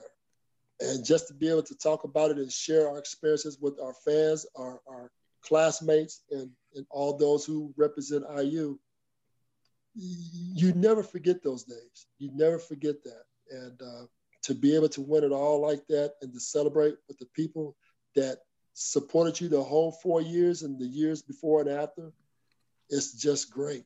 And I, I could tell any fan if if you if anybody if you've never been to an IU game, you're missing out. Yes, If you never got a chance to celebrate a championship in IU at, at the Assembly Hall, Smith All right, Assembly all Hall, right, where Ray, Ray, now. don't make us feel bad, okay? Oh, don't Oh, make you- us feel bad. We're not celebrating much lately. We're not You You celebrating didn't go to the fountain. You didn't go. We to the were there in the we were there in the late 90s. It didn't happen. Oh, Yeah. okay, eighty-seven. Okay, well, Yeah, yeah, yeah. I mean, I celebrated at home. I know. We need to make it come back. I'm curious in the years since. Clearly, Uh-huh. you had a, let's call it, complex relationship with Bobby Knight. I think that's- mildly, that, yeah. Okay. Um, because clearly, look, it's two sides. You respect what he did for you as a man and how it prepared you for life, but it also was extremely challenging to deal with as a as a young man growing Right. and molding. And and there were times where I'm sure you felt held back, as you've talked about. Oh did, yeah. did you continue or build any kind of relationship with him in the years after? Did you have any interaction with him in the years since? Or when you were done, was it like, you know what, thank you, but now it's time for me to move on? Yeah, pretty much. No, thank you, appreciate you. If you need something from us to help you out with a charitable event or you know whatever, we've always done that to help Coach Knight out. I, I know, for example, uh, Steve Downing is now the AD at Marian College, Yes. Mm-hmm. Marian University. So we, we went back there on a couple occasions to help raise money to build or to uh, expand the new the gym Oh, that's the football field, and some other things. And I got a chance to talk with Coach then.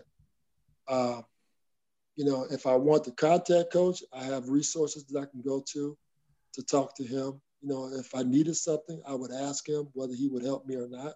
But at one point, a lot of people don't know this, but at one point before Mike Davis became the head coach at IU, before all the, the, the trauma went down with him and, uh, you know, the incident where he Yeah. grabbed the player, you know, you know who that is. Sure. Yeah. And so uh, he had asked, I think, Buckner, Woodson. Uh, he'd asked, uh, I think it was Scott May, Bobby Wilkerson, and some others. And then he had got to get around to asking me, uh, Ray, would you like to become an assistant coach with me? I said, Coach, let me pray about it. because from what I from what I understood, talking to Joby Wright and Steve Downing, he treated his coaches and, and, and of course Jim Crews, he treated his coaches like he did his players. Right. I couldn't do that no more. No, you you had Yeah. done that already. I, yeah, I couldn't do that. If, if he was more like a Dean Smith or Mike Krzyzewski, absolutely, I would have, and I could have been the head coach at IU had I went and dealt dealt with Right. it, but I, I couldn't do it. So Mike Right. Davis took on that helm, and he had a great thing going. He went to the Final Four. They should have won it, but Mike Mike just didn't understand all the the nuances of X's and O's. No, a- and Yeah. and and Mike will admit it. We've talked to him. He wasn't ready for a job like that. I mean, his career started backwards. You're not supposed to get the Indiana job as your first head coaching job. And, Yeah. and he wasn't prepared for it. But Mike is, as you know, you know, very devout Christian and, and a good man, and we love him. And and he always look, he cared about Indiana. And that's I think what we want more than anything is we just Right, want people right. that care about Indiana. Great character, great guy, very mild mannered, very laid back, very humble. Uh, and I think now he's at Detroit Mercy, doing Yeah. well. Yep. And if, if you remember, Ant, I think Antoine, his son Antoine, he would always carry him and take him everywhere with him. Yeah, yeah. His son is now starting for him at Detroit. And is a hell of a ball player too. Pretty cool. Yeah. Now, in, in the time since Coach Knight left the program, uh, a lot of former players kind of dis- distanced themselves. Coach Knight came back. Hopefully, that's sort of on the mend. Uh, but for you, have you been able to, especially you know, with retirement and stuff now, do you still follow the program? Uh, is not not so much, not so much. Is that because of the quality of the play, or that you've just moved on?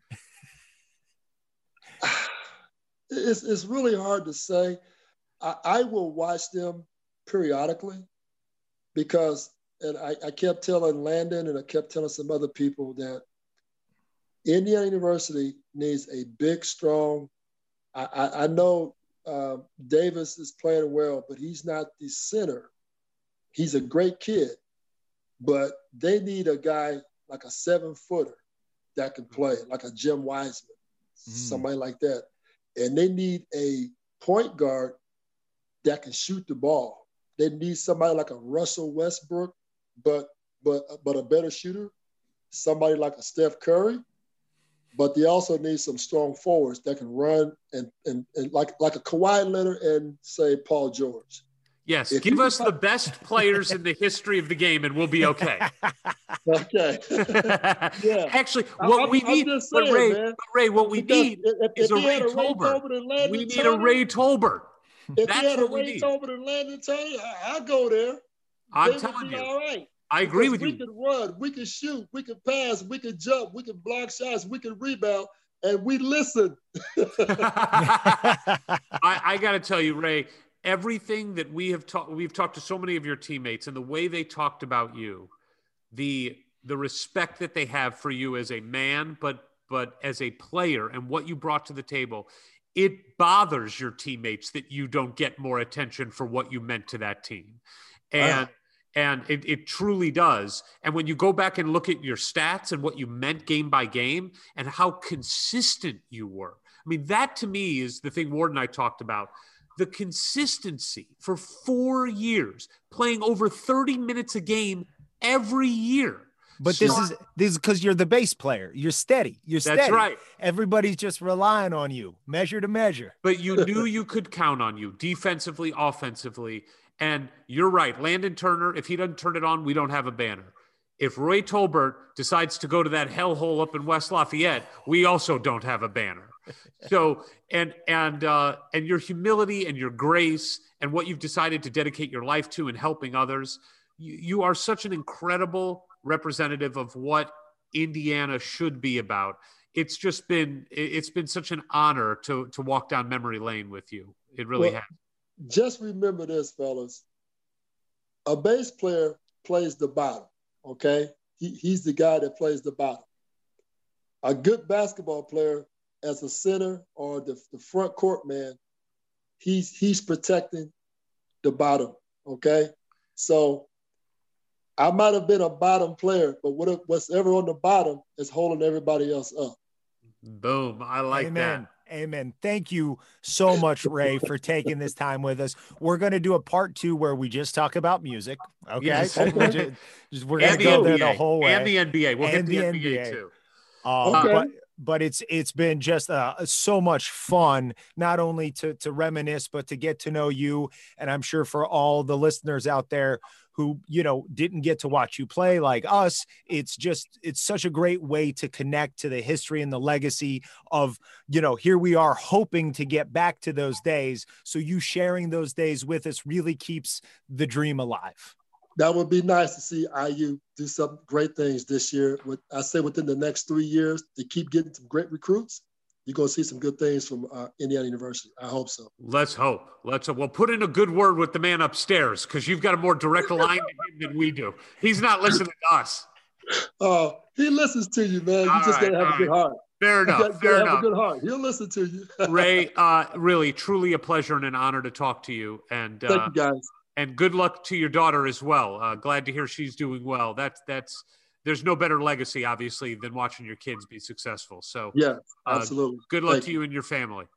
Thank you guys very much. I appreciate you. stay All right. safe Okay, send, send me a copy, man. Oh, I All will. right. We're gonna put it out tomorrow. We'll send you the link. Okay, thank you guys. right. Take care Thanks now. so much. All right, Bye bye bye. bye. okay bef- before we get into anything you do realize that board ward was in on that entire Yeah, conversation on purpose. on purpose, but like just halfway. yeah you moved him at one point and Yeah, then yeah. was sort of like ghostly half back. phase And then i was like should back. we should we tell ray what's going on with that Nope, no nope. Board Ward's just part of the show. Board Ward's part of the show, my friend. Uh, look, I mean, just an infectious personality. I was not expecting that. I didn't know a lot about him from a personality standpoint. And it's just another example of these guys during the Bobby Knight era that are just filled with personality and life and storytellers and sense of humor and intelligence. confidence Yeah, it's just awesome. I mean, it's just awesome. I love the guy. He's so Well- funny. When you told me that he was a bass player, I did expect somebody more laid back and quiet because that's sort of the stereotype. And even being on those teams with Woody and Zeke and and even like you know Wittman and other big strong personalities and everything that Wittman's done since that where he's like the the fourth guy sometimes mentioned on those teams despite being Big 10 MVP, you're like well as part of that sort of personality too. But no, I mean that that infectious smile and laugh and sense of humor like that was just a damn good time. Never mind that we got to cover some of that territory from another angle with yet another completely different point of view, and and frankly one a little uh, more imp- impartial, let's say, to Coach Knight, which is always a unique experience to have. That not everybody was just like. I totally drank the Kool Aid, and anything he said, I did without question or reserve. That you could still win a national championship, even if everybody didn't mesh quite the same way with Coach Knight. You, you don't have to love him. You have to respect him, and you have to listen to him. And he did. And he, he can't- you- sacrificed himself for the greater good of the team. But you know, to me, it's not even about being impartial. It's just everybody has their own truth and their own story. You know, like we don't all love the same people. We don't all react the same to the same people. And and I love hearing all the sides of it because I can imagine how difficult it must be. You know, what I also love, and we've talked about this before, I hate more than anything false modesty. Yes. I hate it. He doesn't have any. Like it, it's not arrogance. It's just here's who I was. Here's what I did well. Here's what I think I could have done better. Like I just like a guy who, like you said, confidence. It's, Yeah, it's- um, it's, refreshing. It's, it's kind of matter of fact. yes. you know and that that even in oh, I I was scoring 25 a game in high school and I was waiting for 4 years to be the 4 instead of the 5 and it never happened, but hey, I still got some jewelry and a sweatshirt out of it. Um that, that it you know, it worked out okay, but it, there's another case of coach Knight and even if it took an Indiana high school player to get signed at Purdue beforehand to get Ray down to Bloomington is here's coach Knight taking these guys making them part of a team and and getting the ultimate success out of them. It's just such a tribute to a coach who can take all these different abilities and personalities and figure out a way to make a mesh and and, and it doesn't happen every season or even every game but with a coach like that, when it was happening about every four or five years that you had a team, and in, in some cases, back to back years, it just an injury would mess up with it, that he was able to have a team that could win on any night against any team in the country. It's phenomenal. It is. And, um, I'm glad we did the video on this one too, because his face is so funny and the expressions are so funny, and he's a great storyteller. And, and to see his swag, yeah, dude, seeing how, the Big Ten Player of the Year stuff is just that. That to me is the most remarkable thing about the Ray Tolbert story. He was Big Ten Player of the Year for the 1981 championship. I think if you ask the average fan, they would never even mention his name. It would be like Isiah. If it wasn't Isiah, Landon Turner gets a bunch of publicity. Maybe Randy Wittman. Ray Woody, Tolbert uh, was the Woody. glue. For that Woody the year before. Yeah, yeah. But Ray Tolbert was the glue that held that team together. Like he said, you protect the bottom as a four or five, and and that allows everything else to stay upright. And he's right. It anchored those Bobby Knight teams. It's no it's no coincidence that Kent Benson anchored you know the the championship undefeated team. By the way, Steve Downing and anchored mm-hmm. the Final Four team early on. Ray Tolbert and Dean Garrett, you know, anchored those teams. That's no it's no and, coincidence. And then and then in our glory years, Eric Anderson, Alan Henderson. Yeah, you know, absolutely. you just you just had those big boys down there, like not always getting the flashiest numbers, but really keeping it all Anchoring together. It. Yep. Yeah, and and to uh to look at what that that man accomplished and to where we feel like somehow we are shining a light on his career that maybe you know 40 years later is somewhat overlooked i would imagine at the time because you're so all in on those teams there was a great appreciation for guys even deep into that bench sure. but but for those our age and younger I do think it's really important to hear that and and also that we've heard it from other guys on the 81 team. It's like, oh, I remember I forget who the first person was we talked to on that team and on Wikipedia and seeing Ray Tolbert, Big 10 player of the year. I was like, burger. Yeah. It's so amazing. so it's, it is it's fun again, to dive deep and get that stuff. It is. And I'll again say the consistency blew me away. Four years straight of double digits, four years of leading the team in rebounding and blocks, leading the team in field goal percentage sophomore and senior year, playing 30 minutes or more a game every year he was there, starting in 123 of 127 games played. It's just these numbers are staggering. And mm-hmm. you want to talk about a rock that you put in. And no, let me tell you what nobody would have been saying about uh, Ray Tolbert. Well, you know, last year he, he was just in high school six months ago. Nobody oh, was God. saying that about Ray Tolbert. Nobody was saying, oh, I'm not, I'm not, I'm not comparing it to anything. I'm just no, saying, no. You grab Ray Tolbert, you put him in, and you expected him to be solid, and he was a man from the beginning. So I love him. I love the personality. Uh, I, I just love him. I love him. I, I wanted. I, oh, and by the way, I want to refer to him as Ray Lee Tolbert. Yeah, I did think you were going to ask him if we could call him Ray Lee, but he did say specifically people from Anderson. So I didn't know it's not like the nickname that carries through life. That's a that's a, a, hometown thing. I'll follow up with him, but I think we can call him Ray Lee Tolbert. I like it. It sounds better. Just not Raymond Lee. Never Raymond Lee. Follow us on Twitter at Hoosier Hysterics for the hysterics. No E, no I, but the, but sometimes, the sometimes why. why. And we will be back at you next week. From the halls of assembly, you'll hear us scream and shout. Our love of Indiana is manic and devout. Archie and his boys, we discuss in unique manner. We won't be satisfied until we hang another banner. Us two goofy guys go by names of Ward and Eric. And as you probably know by now, we're Hoosier Hysterics. Hoosier Hysterics. Hoosier Hysterics. Why? Why? If you have T-Mobile 5G home internet, you might be hearing this Why? a lot. Why? Every time your internet slows down during the busiest hours. Why? Why? Because your network gives priority to cell phone users. Why? Good question. Why not switch to Cox Internet with two times faster download speeds than T-Mobile 5G home internet during peak hours? Okay. Stop the whys and visit cox.com slash 5G home for details. T-Mobile prioritizes certain T-Mobile phone users over home internet users during times of congestion.